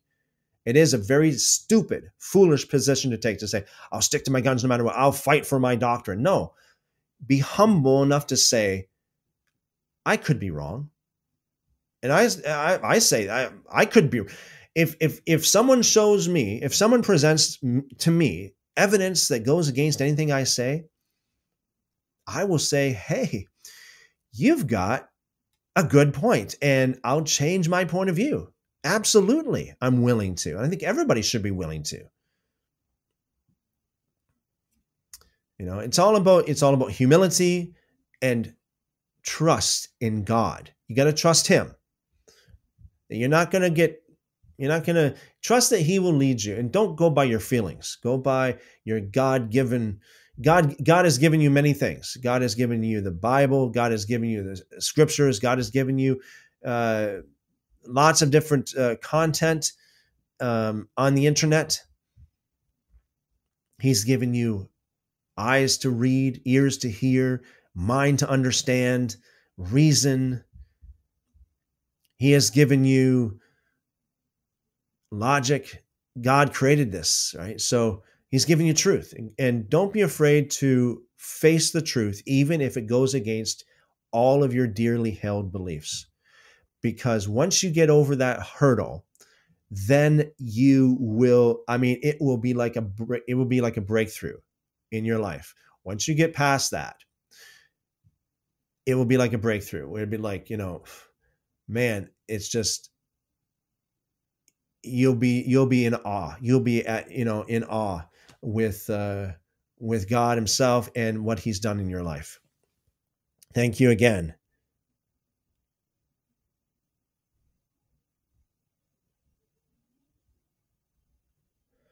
Okay, so Underwood says, no, nope, I'm, I'm still here. Okay. I, I um, actually, it's been a couple times I asked if you're there and, and uh, you didn't respond the first time. So your question was, I'll get to uh, you guys on YouTube in just a moment. Your question was, do you still, do you believe all Christians should obey all, Mo, all, all Mosaic laws? That's like me saying to you, do you believe, do you believe that you should obey all the laws of the land that you're living in right now? I assume most of my um, viewers are in America, okay? So I've heard that um, there are so many laws in America, lawyers can't even count them. They estimate there's over four million, four million laws in America. So that's like me saying, well, hey, are you a law-abiding citizen? You know, are you, you know, are you doing what you're supposed to do when it comes to the laws of the land? Are you, do you believe that you are, that you are supposed to obey all four plus million laws? Common sense would say, how can I? They're not made, they're on, they're not, they're not all made for me. When I, you know, if you're riding a bicycle down the street, you're not obeying the laws of a bus. You're not a bus driver and you're not driving a bus. You're a bicycle rider and you are riding a bicycle. Uh, you cannot use, you cannot, you cannot uh, obey the laws of a bus. Oh yeah, I saw Johnny out there on his bicycle. He was going around in circles checking him, and I went up to Johnny and said, Johnny, what are you doing? Well, I'm doing my circle check. Circle check? Yeah. And that's what it says in the law. Um, no, it doesn't say that in the law. It applies only to truck drivers or, you know, heavy equipment operators or bus bus drivers, but not bicycle riders. So what, what I'm trying to say is this. The law of God is very much like the law of the land. There are many laws that don't apply. In, in fact, most of the laws that are found in the law of God do not apply to us. Does God expect us to obey them? Of course not. Of course not. Does God expect me to obey the law of the high priest? Of course not. I'm not, a, I'm not the high priest in Jerusalem right now in the temple. No, of course not. That doesn't apply to me. Does God expect me to obey the laws of, um, of a woman? No, because I'm not.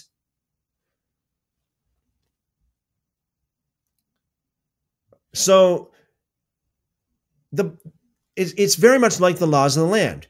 You have to know what applies to you. It's your responsibility to find out what, re, what applies to you. To make it very simple, if you can do it, more or less, it probably applies to you. If you can do it, thou shalt not murder. Well, if you can do that, that applies to you, and I hope you can. Thou shalt not steal. Well, if you can do that, it applies to you, and I hope you can. And on and on it goes, right? So that's the reason why the Jewish people today, they do not perform sacrifices. And they are one hundred percent, they are one hundred percent against performing sacrifices because they know it doesn't apply to them. Why doesn't it apply to them? Because they do, they don't have a temple to do it in. So every law that applies to you is required of you. Yes, absolutely. especially if you are knowledgeable in in in the faith. If you're just starting out, then you, you got to, you know, just like in, in Acts chapter fifteen, there are a few laws you got to start with. You know, you can't just throw, you can't just throw, you know, hundreds of laws on somebody all at once and say, obey them all, even though you, you have no clue. Like these, these Gentiles in Acts chapter fifteen, they had, they had no clue what, what the law of God said. Remember, there were no Bibles in those days. These Gentiles were not raised in a Jewish home. They, maybe they just heard about God. I mean, they probably didn't know much about the law of God at all. Maybe they didn't even know, I don't know how many laws they knew, probably next to none. So you can't just throw hundreds of laws on this. You got to obey it now. No. You got to have a place to start. You got to have a place to start. You got to have like an initiation. You got to have a, a, a baby steps. God doesn't expect a baby to be running, a, you know, uh, an Olympic, um, you know, an Olympic sprint when the baby's born. Okay, it takes time, and you got to learn. And so that's exactly what uh, Acts chapter fifteen is all about. It takes time. You got a few laws to start with. They're good laws to start with. Those four laws in. in Acts chapter fifteen. After that, well, once you start learning more about, well, the Ten Commandments is another good step past that. And, and then, you know, you go, the more you learn, the more you, uh, this, the more that's required of you. As, as Jesus himself said, the more that is given, the more that's required. And so that's the answer to the, to your question.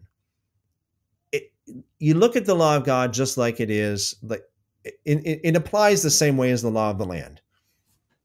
If you if you if you um if you have a car, you're driving a car. You don't obey the laws of an airplane pilot. You don't you don't you don't do that, okay? It just doesn't work. It doesn't apply to you. So there are a lot of laws in the in the in the Torah that doesn't apply to you. And God never meant it to to apply to you. It just doesn't make sense. It just don't work. It won't work. But the laws that you can do is, they are the laws that are required.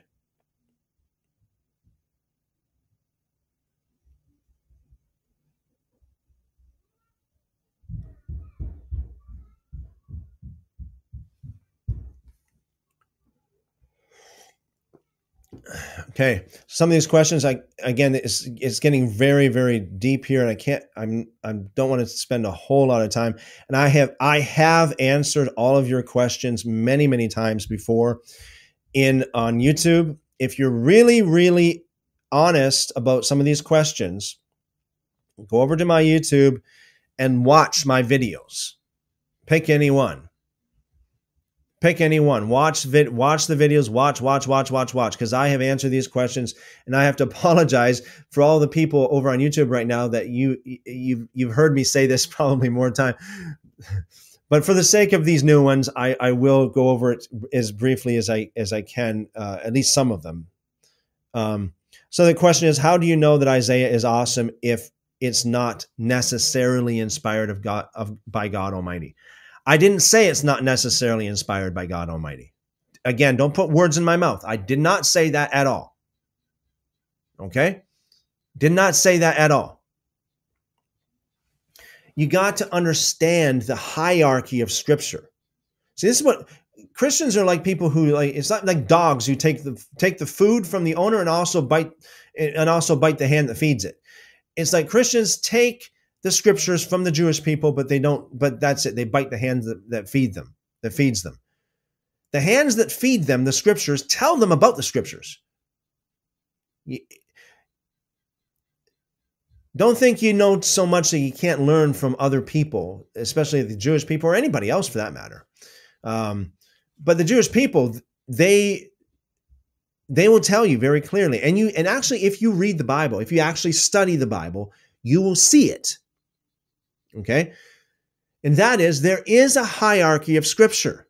Not every book is created equal. Numbers chapter twelve, okay? We have uh, Miriam and Aaron.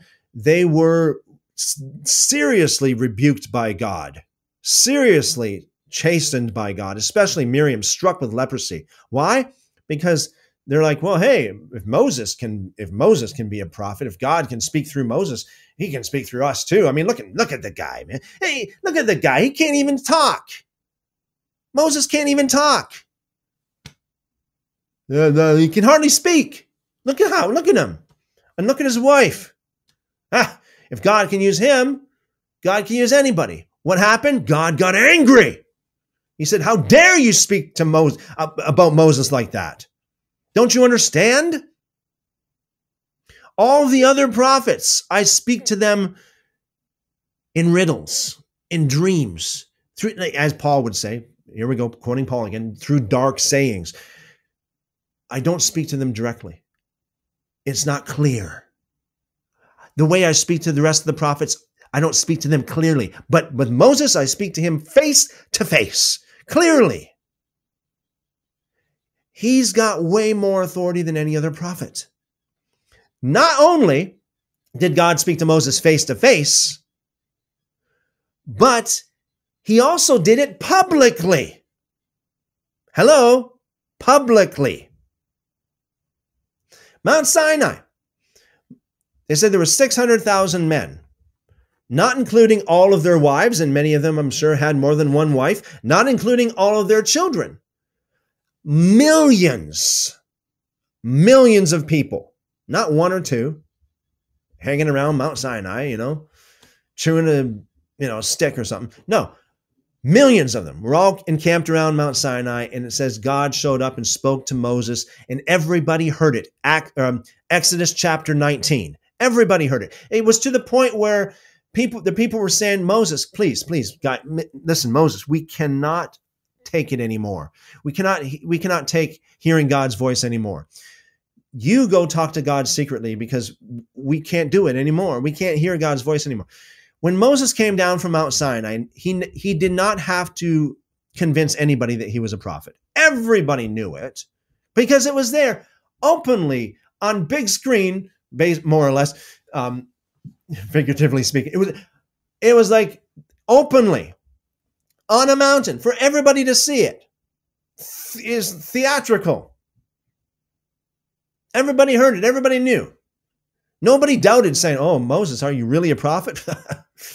That would be the stupidest question ever. Moses didn't have to prove himself. But the, the prophets that came after him had to prove themselves. How?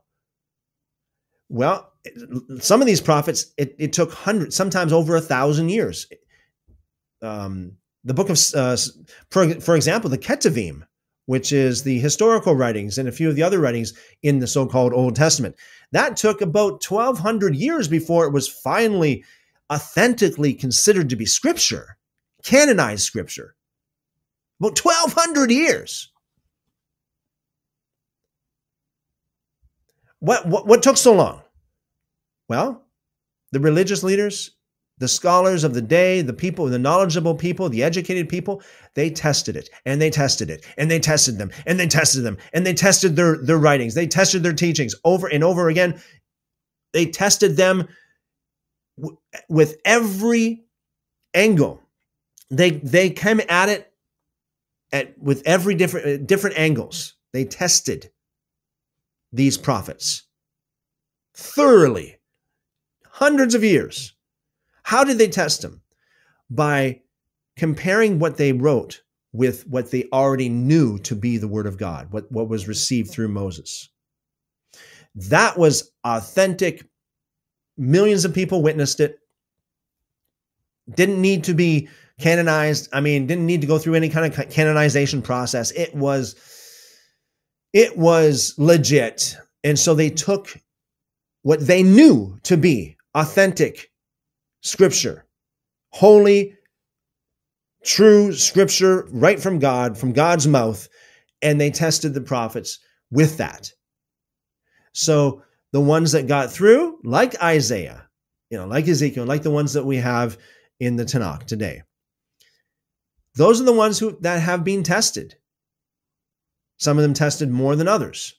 I just mentioned before, t- today and, t- and yesterday, we're talking about the book of Ecclesiastes was that barely snuck in, barely got in because of the way it's so different than it than the other books. But that's another topic. But the the, the Ecclesiastes, by the way, is not considered to be pro, the, the prophets anyway. They're it's considered to be um, uh, Ketuvim, uh, the writings. Uh, the, so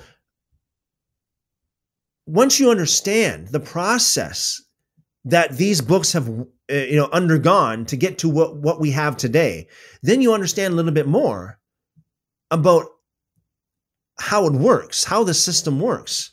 Then you understand, uh, let me just go back to uh, Acts chapter seventeen, the men from Berea. That's exactly what they did with Paul. Now, it doesn't tell us exactly, it doesn't, it doesn't tell us directly, explicitly what their conclusion was, but it does say that they tested Paul against the scriptures daily. Again, scriptures was Tanakh, Old Testament, so-called Old Testament. Paul's personal letters to personal people in his day were not considered to be scripture for many, for years. They were just considered to be personal letters from Paul. That's all it was considered to be. And by, when he went to Berea, um, I mean, it's arguable, uh, Did, did he even write anything at that point in time? Of course, they wouldn't take Paul to test Paul. I shake my head when I see people who say, "How do you know Paul is is uh, is true scripture?" And they quote Paul. They quote Paul to prove Paul. It's like, okay, it's almost like these people going, uh, "How do you know that David, um, what's his name, David Koresh?" Uh, from uh, Waco there back in the nineties. How do you know he was the Messiah? Well, because he said he was the Messiah. Well, I don't care about how what he said about himself. You got to prove him some other way. You can't prove a man by what he says about himself. Even Jesus said that. Jesus said, don't take me for what I say about myself. You know, we, we got the Father. We got all. You can't prove Paul by Paul. You got to use something else. And that's exactly what the men of Berea did. They used something else other than Paul to prove Paul. It's like, how do you know Paul is true? Well, he said he's true. Well, everybody said they're true. Everybody said they're right. All right. So you gotta, you gotta use some good thinking here. Use some good thinking. God give us all a brain to use it. It's the, it's the, it's the devil that actually works through ignorance. You know that. It's true. The devil works through ignorance. It says in the uh, Acts chapter three, it was by ignorance that the devil, uh, it, it was because of ignorance that Jesus was crucified. Um, the ignorance of the princes of the world, uh, the, the rulers of the world back in, in that day, that if, if they knew, if they weren't so ignorant, they wouldn't have crucified the Lord of glory. But it was through ignorance. But God wants us to be, um, he wants us to be educated. He wants us, he wants us to be knowledgeable.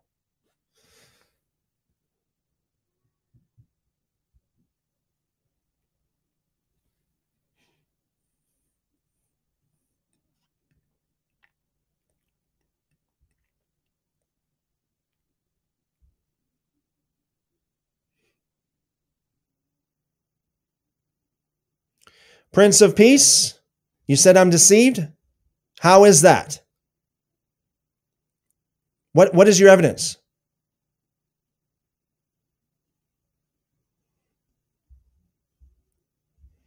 Prince of Peace says, you need grace, don't believe. I say the same thing. See, this, th- your, your uh, comment right here is proof of your ignorance. You are ignorant of the fact that I say the same thing. We can't do a thing without the grace of God. I can't do it. I cannot speak the next word without the grace of God. I cannot breathe the, ne- the next breath without the grace of God. I cannot address your ignorance without the, gra- the grace of God. Everything we do is by the grace of God. I cannot obey God at all without his grace enabling me to obey.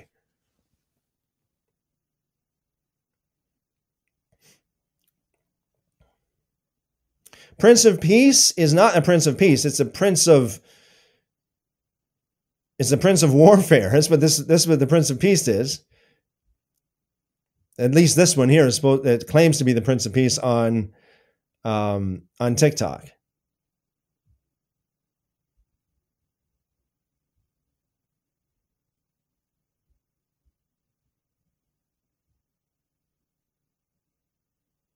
See, these people, all they are, all they can do is just slander because they have nothing else going for them. They don't have truth. They don't have any evidence. They don't have any facts. They cannot speak to any of the points that I make because they're too ignorant. They're too uneducated to do that. So all they can do is just call names, like saying I'm deceived or saying that I'm a false teacher. Again, what is a false teacher? Someone who teaches something that's false? Who didn't say something that's false? Is your pastor a perfect a perfect man that every every single thing that he says from his mouth is is perfect? He never says anything that's false? I highly, I highly doubt that.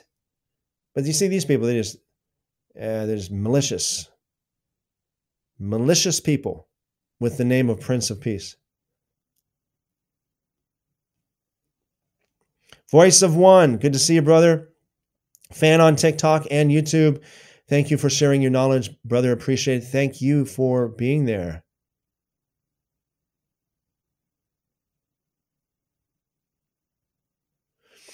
Um,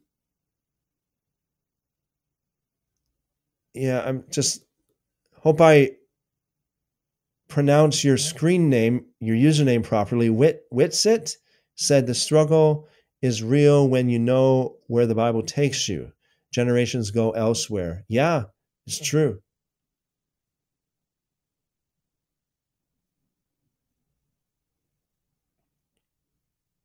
Todd asked the question, what do you believe Jesus came to earth to do? I believe he came to earth to do exactly what he said he came to earth to do, not what the modern corrupt Christian narrative tells you.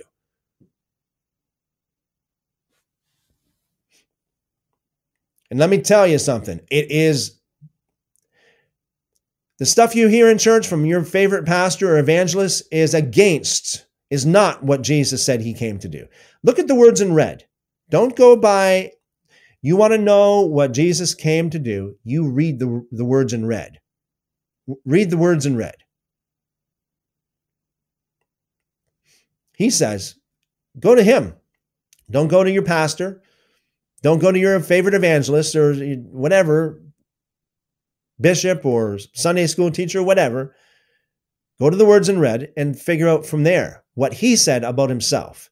Don't even go to Paul about that, because Paul, well, he wasn't there anyway to hear what Jesus said um, to his twelve disciples when he was walking around uh, teaching them.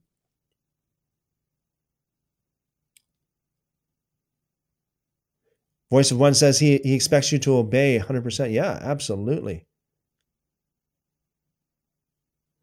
Yeah, like you said, you can uh, you can actually sacrifice uh, sacrifice flour. Yes. Absolutely. Says that in Leviticus chapter five. You, you can sacrifice flour as a sin offering. Sin offering, sin sacrifice, flour. Where's the blood there? And I've heard people say, well, well, you know, but there was blood on the altar before they put the flour on there. Therefore, it was, though, it was, it was the blood that covered their sin. Oh, yeah, yeah, mom. It's like, come on. As our Jewish people would say, oy vey, what are you talking about? Are you trying to say that you actually are saved by someone else's faith, by someone else's blood in the, you know, their, their faith in the blood, by someone else's blood, by someone else's sacrifice, by someone else's faith, by someone else's doctrine? That's exactly what it equates to. If you say, well, yeah, the, the, the flour sin sacrifice of Leviticus chapter five doesn't include blood, but when they put it on the altar, it mixed with the blood that's already on the altar. So you're saying that your sin is covered by someone else's sacrifice. And that's, that's almost like saying your sin, you're saved because of someone else's faith in, in the work of the cross. That's basically, that's what it equates to. I, I hope people grasp this. That's what it equates to. It's nonsense. It's not, blood is not always necessary for forgiveness in the so-called Old Testament. It's not. We see that so many places. First Kings chapter eight. What do you do? What what do the people of God do when the, when they're not in the Holy Land? When they when they have no temple? Well, of course, if they have no temple, they have no blood sacrifices, right? Um, Second, Second Chronicles seven fourteen, a lot of Christians love that and they quote it and they know it by heart, but they don't actually think about it. It proves that you don't, you don't need blood. The whole story of Jonah is another thing. There's no blood there for their, for their uh, forgiveness, yet they were all forgiven for, the, for their sin. Um, I'm sure there's a lot more. Uh, I know there's a lot more. I just can't think of all, all the different... Um, Uh, I mean, you look at all the times when when God said, I, I reject your sacrifice because of your sin. Well, that goes to show you that that sin did not cover this. I mean, that sacrifice did not cover the sin. The blood did not cover the sin. Saul, King Saul, when he offered those sacrifices, the blood sacrifices, did not cover his sin. On the contrary, the opposite. He was actually condemned by God for doing that. He lost everything because of that.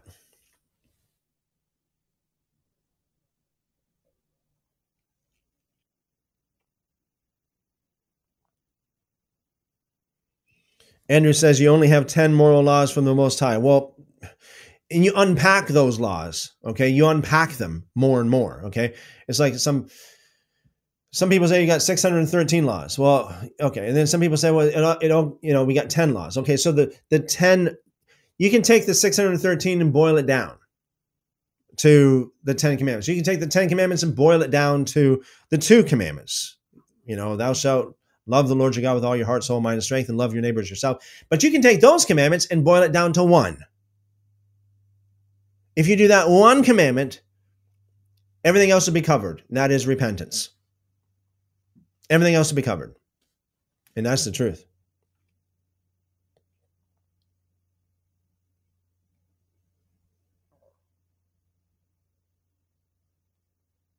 House of Torah says, Shalom, don't worry, they're just keyboard warriors. Yeah. Yeah, they are. Um, and that's why I always say, you know, are you still there? Are you still there? Because a lot of times, and most times, they actually run away.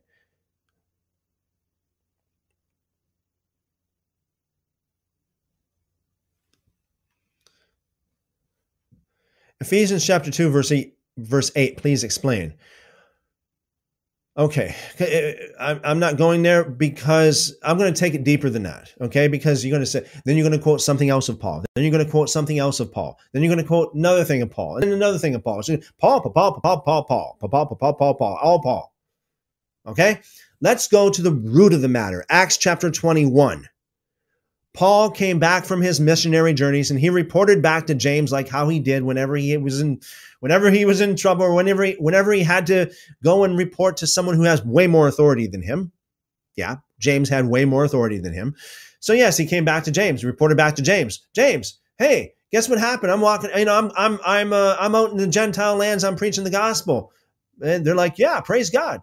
Um, and then uh, Paul's like, yeah, you know, lots of them are coming to the faith and all this. And, and James, you know, and, and and the rest of the leaders of the church in that in, in that point in time is like, yeah, awesome, awesome. But, great big but, but Paul, we have a problem. Houston, we have a problem. Paul, we have a problem. We hear, we hear rumor of, about you, Paul, that you're teaching people against Moses, against the Torah. You're saying that you can't, you don't have to obey the Torah. You're you're you're teaching people against the customs, against the, the, the traditions. Is that right, Paul? Paul, we got a problem here. This can't be true. So, in order to prove, Paul, that this is this is not true, this the, the things that they're saying is absolutely nothing, and that it's just rumor, and that you you actually do keep the law as it says. They said in Acts chapter twenty-one, we need, you need to prove, Paul, you need to prove that what that this rumor is false. Somehow they got they heard rumor that you were saying this. I wonder if they got a hold of Galatians or Ephesians or something like that. That's the reason why they they said they heard the rumor. So you read you read it in context, and Paul's like, mm, you know, and and they're like, okay, Paul, listen. In order to prove to, to everyone that this is not true, in order to prove to everyone, you need to do the ultimate Torah observance. Uh-huh. Mm-hmm. The, the thing that's going to cost you every penny that you've got. Talk about sacrifice. Let's do it, Paul. You, you claim that you're not preaching against Torah? Okay, Paul, prove it. Prove it. Take the vow. The vow. The Nazirite vow. Not the vow. That, that costs... Uh, if you read Numbers chapter six, you know what's involved with the Nazirite vow. It is very costly. Right? You have to buy animal sacrifices for that. Plus other things they have to buy. It's costly. Remember the, the parents of Jesus, Mary and Joseph, they couldn't even afford a lamb back in those days. They had to buy two turtle doves instead. They didn't have the money for a lamb. A lamb, an animal to, to, to sacrifice like that is a real sacrifice. It's costly. So they're like, hey, Paul, take the vow, man. Take the vow. You got to prove this wrong. It can't be true. And more than that, Paul, we know you got a little bit of money. After all, you're, you're uh, well, they didn't, they didn't say this directly, but I mean, it, we have evidence that Paul was a Herodian, or I mean, he had lots of money.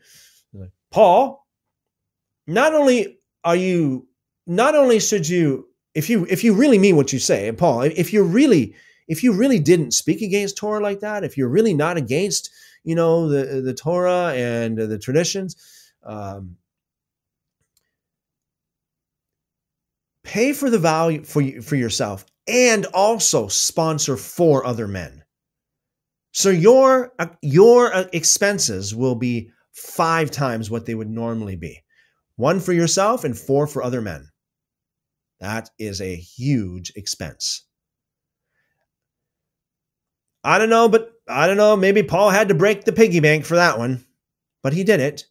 So he agreed to it. And it, it talked about, you know, the, um, you know, preparing for the offerings and all that kind of thing. What offering? What offerings? Animal sacrifices. Yes, they all agreed to animal sacrifices.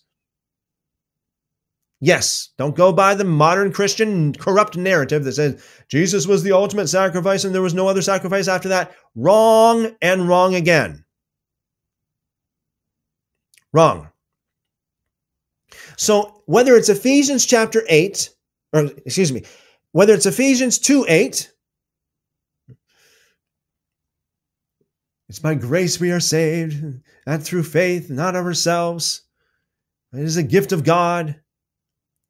Whether it is Ephesians two eight, or Galatians chapter three, or Galatians chapter two, or Galatians, or Romans, or whatever you want to throw on the table, what you need to do is you need to go deeper than that. Does Paul have any authority to say anything like this? That's what you need to do. You need to be a Berean, like the Bereans of Acts, Acts chapter seventeen.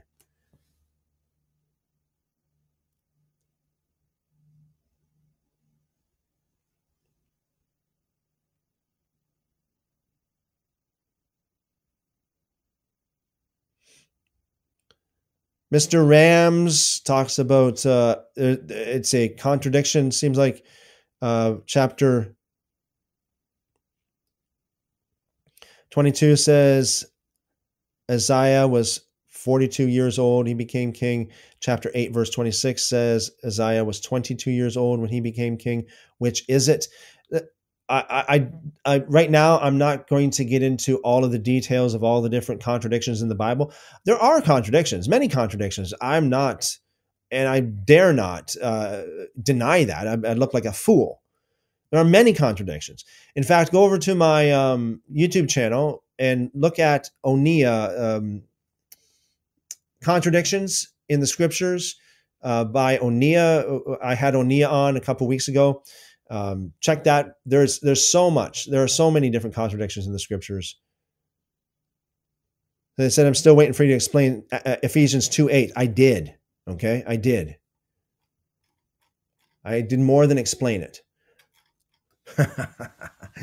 Great question. This is a great question. Veto. Let me just see here. Um, it's so far away from Veto Sings. Ask the question. Okay. I, I've been, This is awesome. Okay, this is awesome. Because I love this question. Why did God allow Paul's epistles to be placed in the Bible?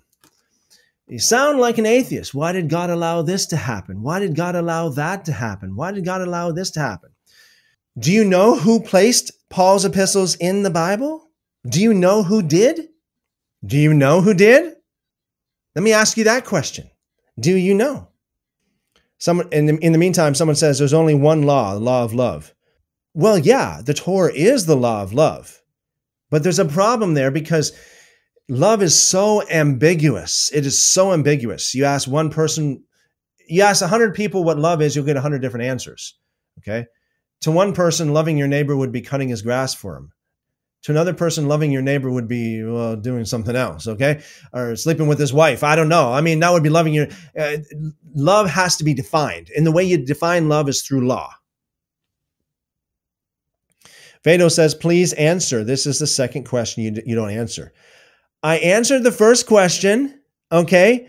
Ephesians chapter two, verse eight is under the, the umbrella of Acts chapter twenty-one. Which means that if Paul is saying anything about obeying the law, he is wrong. If he is saying that you don't have to obey the law to be saved, he is wrong. Is that clear enough for you? Hello? Register? Does it register? I, apparently you don't understand what I'm talking about. Acts chapter twenty-one makes it very clear, at least according to the, the author of the book of Acts, that Paul proved that nothing he said was ag- that, that was against the Torah at all. It could have been Galatians chapter three or Ephesians chapter two, verse eight, that they were talking about when they said, hey, we hear that you're, that you're saying that you don't have to obey the Torah anymore. You're speaking against Moses.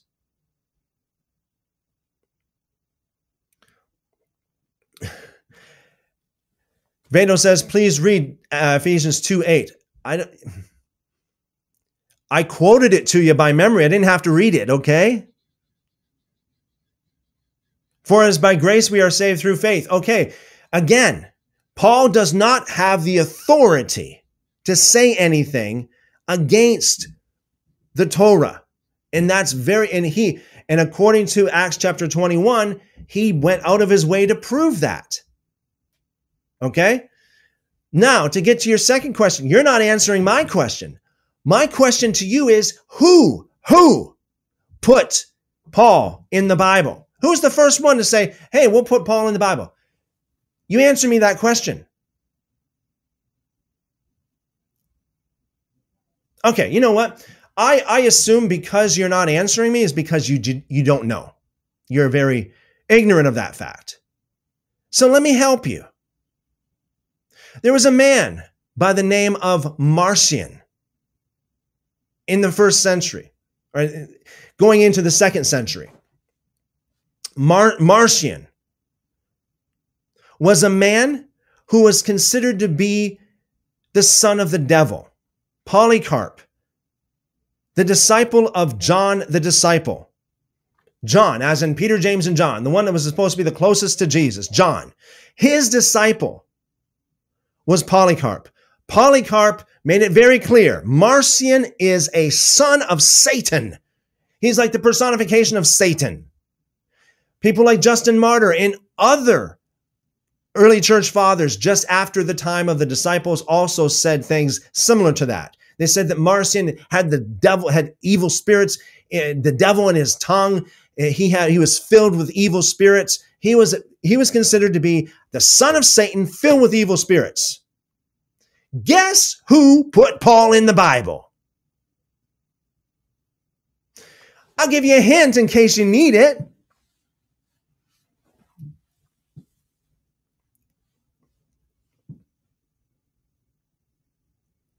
Without mentioning any names.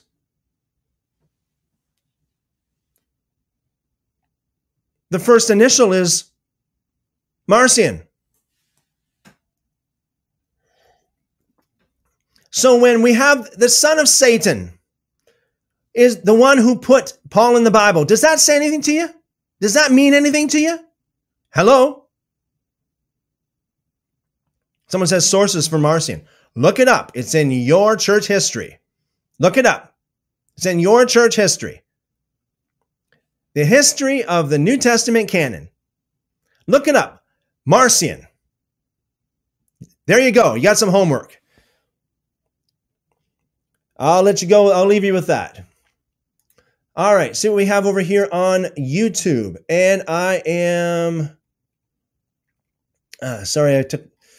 Well, I had to do what I had to do, right? Um, on YouTube, we have... Jamie asked the question, which is more important, Exodus or Leviticus? They're both part of the same uh, scroll. It's like saying, what's more important, your heart or the blood? I mean, it's a... And Jamie also said, you said everything was the by the grace of God. You disagree with that suddenly? I think you, uh, I think, uh, no capiche, no capiche. Uh, I mean, it's by the grace of God we're here.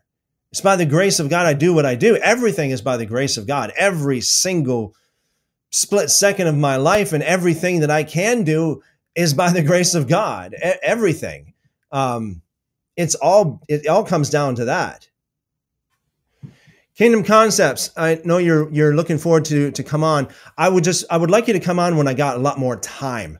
Um, I'm, I've actually promised, I'm, I got some, I got, uh, I got other things on the go here, actually offline. So, um, I'd hate to bring you on just for like two minutes and then and say, I got to go. So, uh, if you're available on the weekend, especially on the weekend, or if there's another, another day when, if we get finished very early, like sometimes we get finished, like, you know, like eight o'clock or, you know, even, you know, or shortly after that, uh, I'd have more time.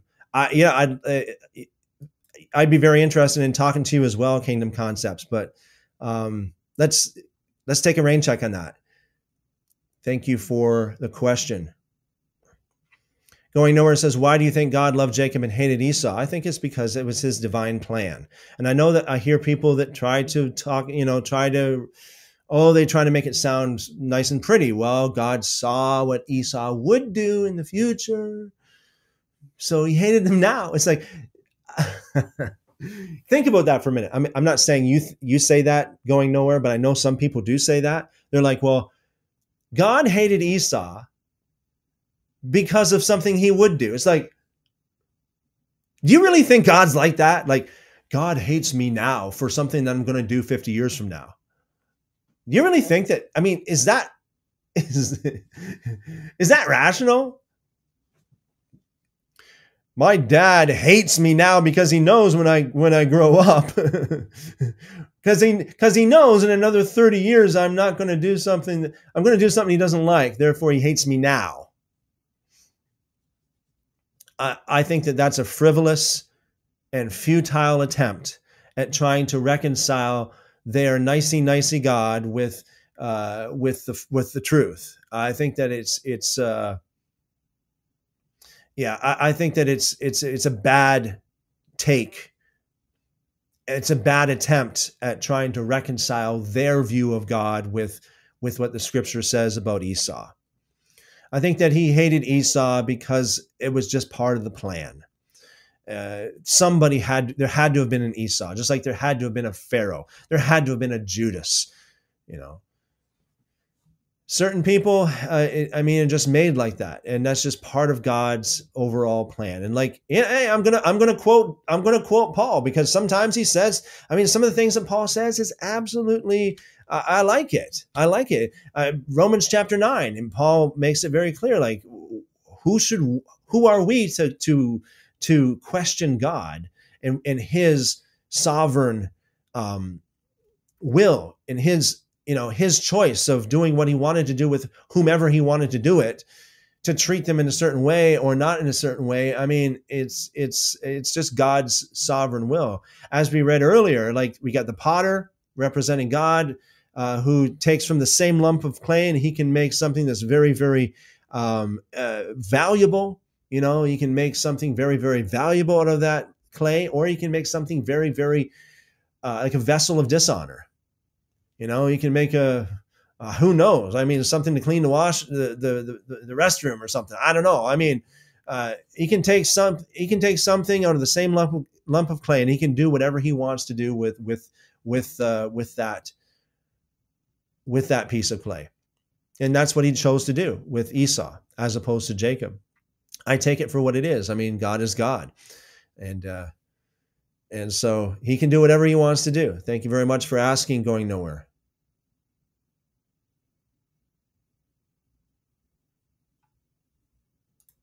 Rojas, okay. I, I, I, I smell Apollyon in the room somewhere. You think that Marcion, okay, so Rojas says, you think that Marcion has more power than God to allow fake epistles in the Bible? That's crazy.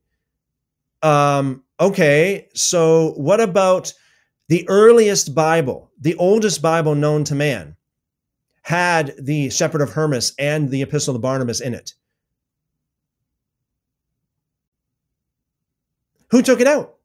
Who took those books out of the Bible? You think that they have more power than God to allow uh, that kind of thing to happen? Oh, how oh, how dare you, Rodas?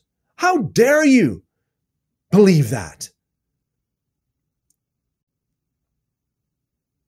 It's the same kind of argument that most atheists put up today.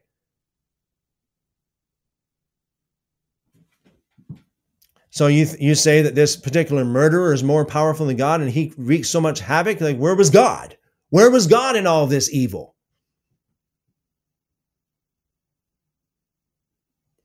That kind of argument, Rojas, is very, very detrimental to your doctrine and your faith and God himself. And at least your God.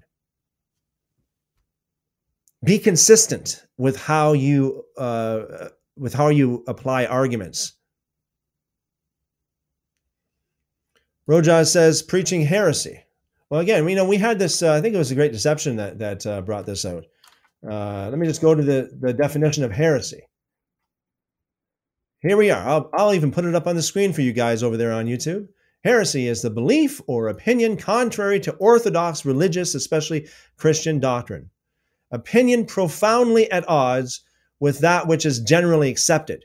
And this is a duty when the doctrine and the practices that are generally accepted today are corrupt, and they are corrupt.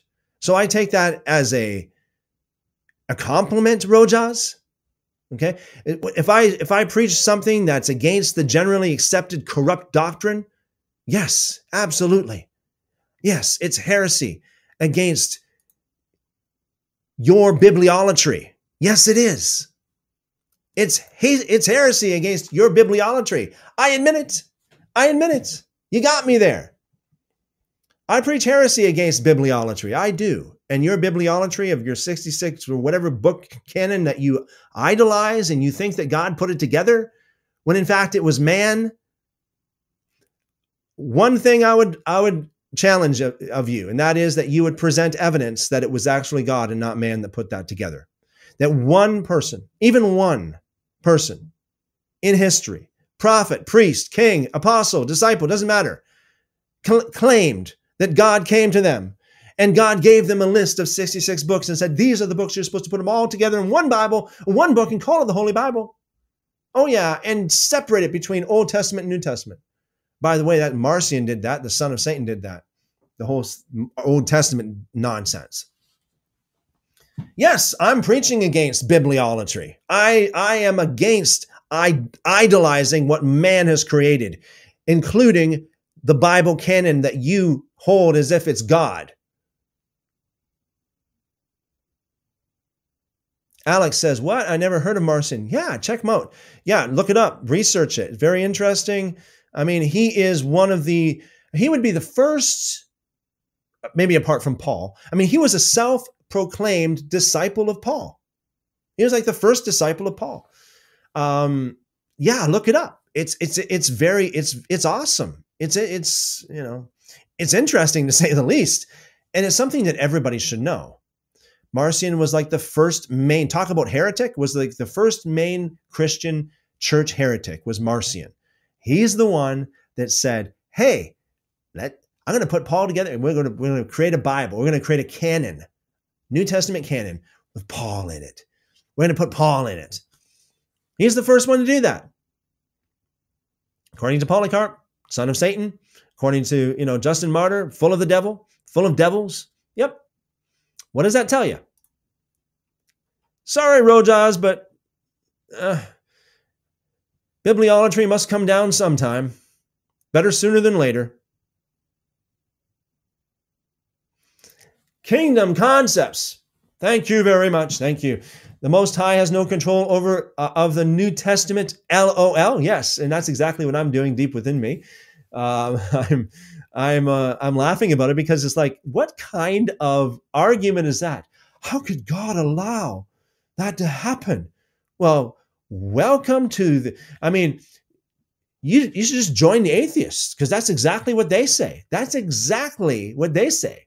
How could God allow that to happen? And all the poor children that are, uh, all the stuff that they say, how could God, the, the God who's on the throne, who sees everything, who loves everybody, how can that happen? Yeah, Rojas, take your own uh, challenge and look at your look in the mirror because, uh, yeah, Kingdom Concept says the Most High has no control of the New Testament, L O L. Did the Most High allow World War Two to happen? Very good. Yeah, Great Deception says Yeshua was a heretic. It went against the religious norms. Rojas says, you think that Marcion had more power than God to allow fake, design, fake epistles in the Bible? As if the Bible is like, again, the Bible is not biblical, Rojas. Hello? Open it up. Show me a verse where it says, God spoke to John of Revelation and said, hey, put sixty-six books together. And here's, a, here's the list of sixty-six books. It's not in there. Because the Bible canon, the Bible canon that you idolize and worship, yeah, you have a God apart from God. You know, God said, thou shalt have no other gods before me. Well, Rojas, you do. Your God is the Bible canon, the Bible that was, that was constructed by man. It's just like these uh, idols that we were reading about earlier, these idols that were made by man and worshipped. Yes, that's, that's true. The Bible canon. I'm not talking about the individual books of the Bible. That's every every book is every book is is different, but I'm talking about the Bible canon. So Rojas goes on to say, uh, the Bible is infallible. Oh, infallible. Yeah, because your your your God has to be infallible. And so when you come to the table already making up your mind that there there can't be any contradictions, or there can't be any mistakes, or there can't be anything wrong with it, then guess what? I'm going to tell you. I'm going. I'm going to tell you something. I'll tell you the truth. Another nugget of truth. You come with that preconceived idea, you will not find anything wrong in the Bible at all. You will not find anything wrong with Paul. You will not find any contradiction in the Bible at all, in spite of the fact that there are thousands of them. But you won't see them because you have willfully blinded yourself to them for the sake of your bibliolatry. Vinny is one hundred percent right. God didn't create the Bible. Rojas even goes to the point where he's starting to quote Second Peter. You know, the, hey, Rojas, man, I tell you, please, please do yourself a favor. Get yourself some education. Understand w- what you're doing, because most, if not all, credible scholars agree. Okay, your scholars, the Christians, Christian scholars, agree that Second Peter was not written by Peter. It was a forgery. And you're quoting a forgery to try to, to try to legitimize, to try to support your faulty idol. You're digging yourself deeper, Rojas. Please. Do yourself a favor. Okay, there's so much again, so much here. I want to wrap it up shortly. Um, Caballero says, thank you so much for today's reading. I appreciate your patience dealing with those who reject Torah. Many, many people refuse to leave their bibliolatry, and that is absolutely the truth, uh, Caballero. And that, you know, that is a sad, it's a sad situation, but I hope and and pray that people do wake up they have to get over their pride. They have to humble themselves and say, you know what? Let me look at it. Let me back, let me, let me disassociate from doctrine, from my doctrine. Let me step back from a little bit. Let me step back a little bit and just kind of reassess my doctrine. A lot of these people don't have the, the humility or the power or the courage to do so, but I pray that they do. Thank you very much, uh, Caballero. Great deception. I just saw this out of the corner of my eye. Many more than sixty-six. Yes, absolutely. Many more than sixty-six. Okay, so going nowhere. Last question before I wrap it up. Last question. Um, going nowhere over there on YouTube, ask the question, what does it mean to have faith the size of a mustard seed as Jesus talked about? Let me just say this. I'll make it very simple for you. It just means small faith, okay? It just means small. Something that's, it, something that's tangible. Something that's tangible. Okay, but small. Um, that's what it means.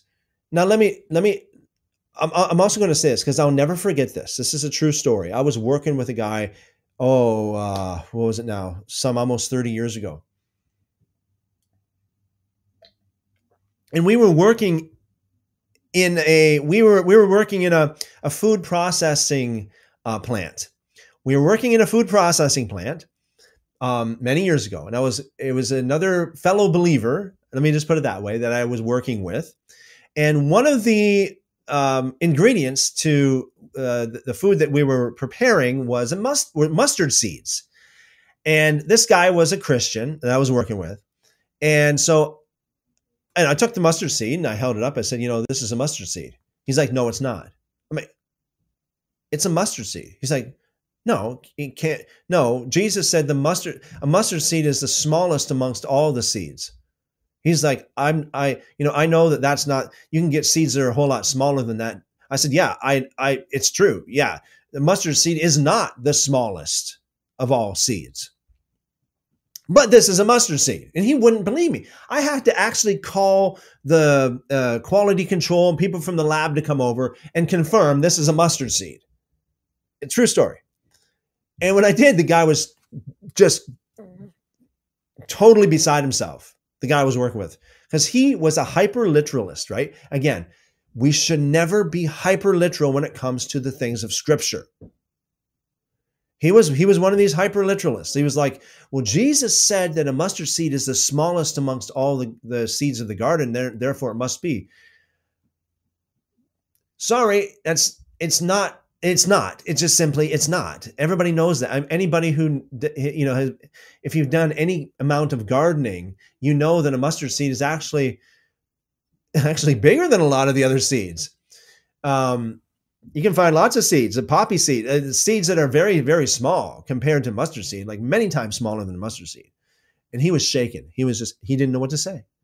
And so that's another good example of how or why we should never be hyper-literal when it comes to the Scriptures. We should kind of step back a little bit and say, what was Yeshua actually saying?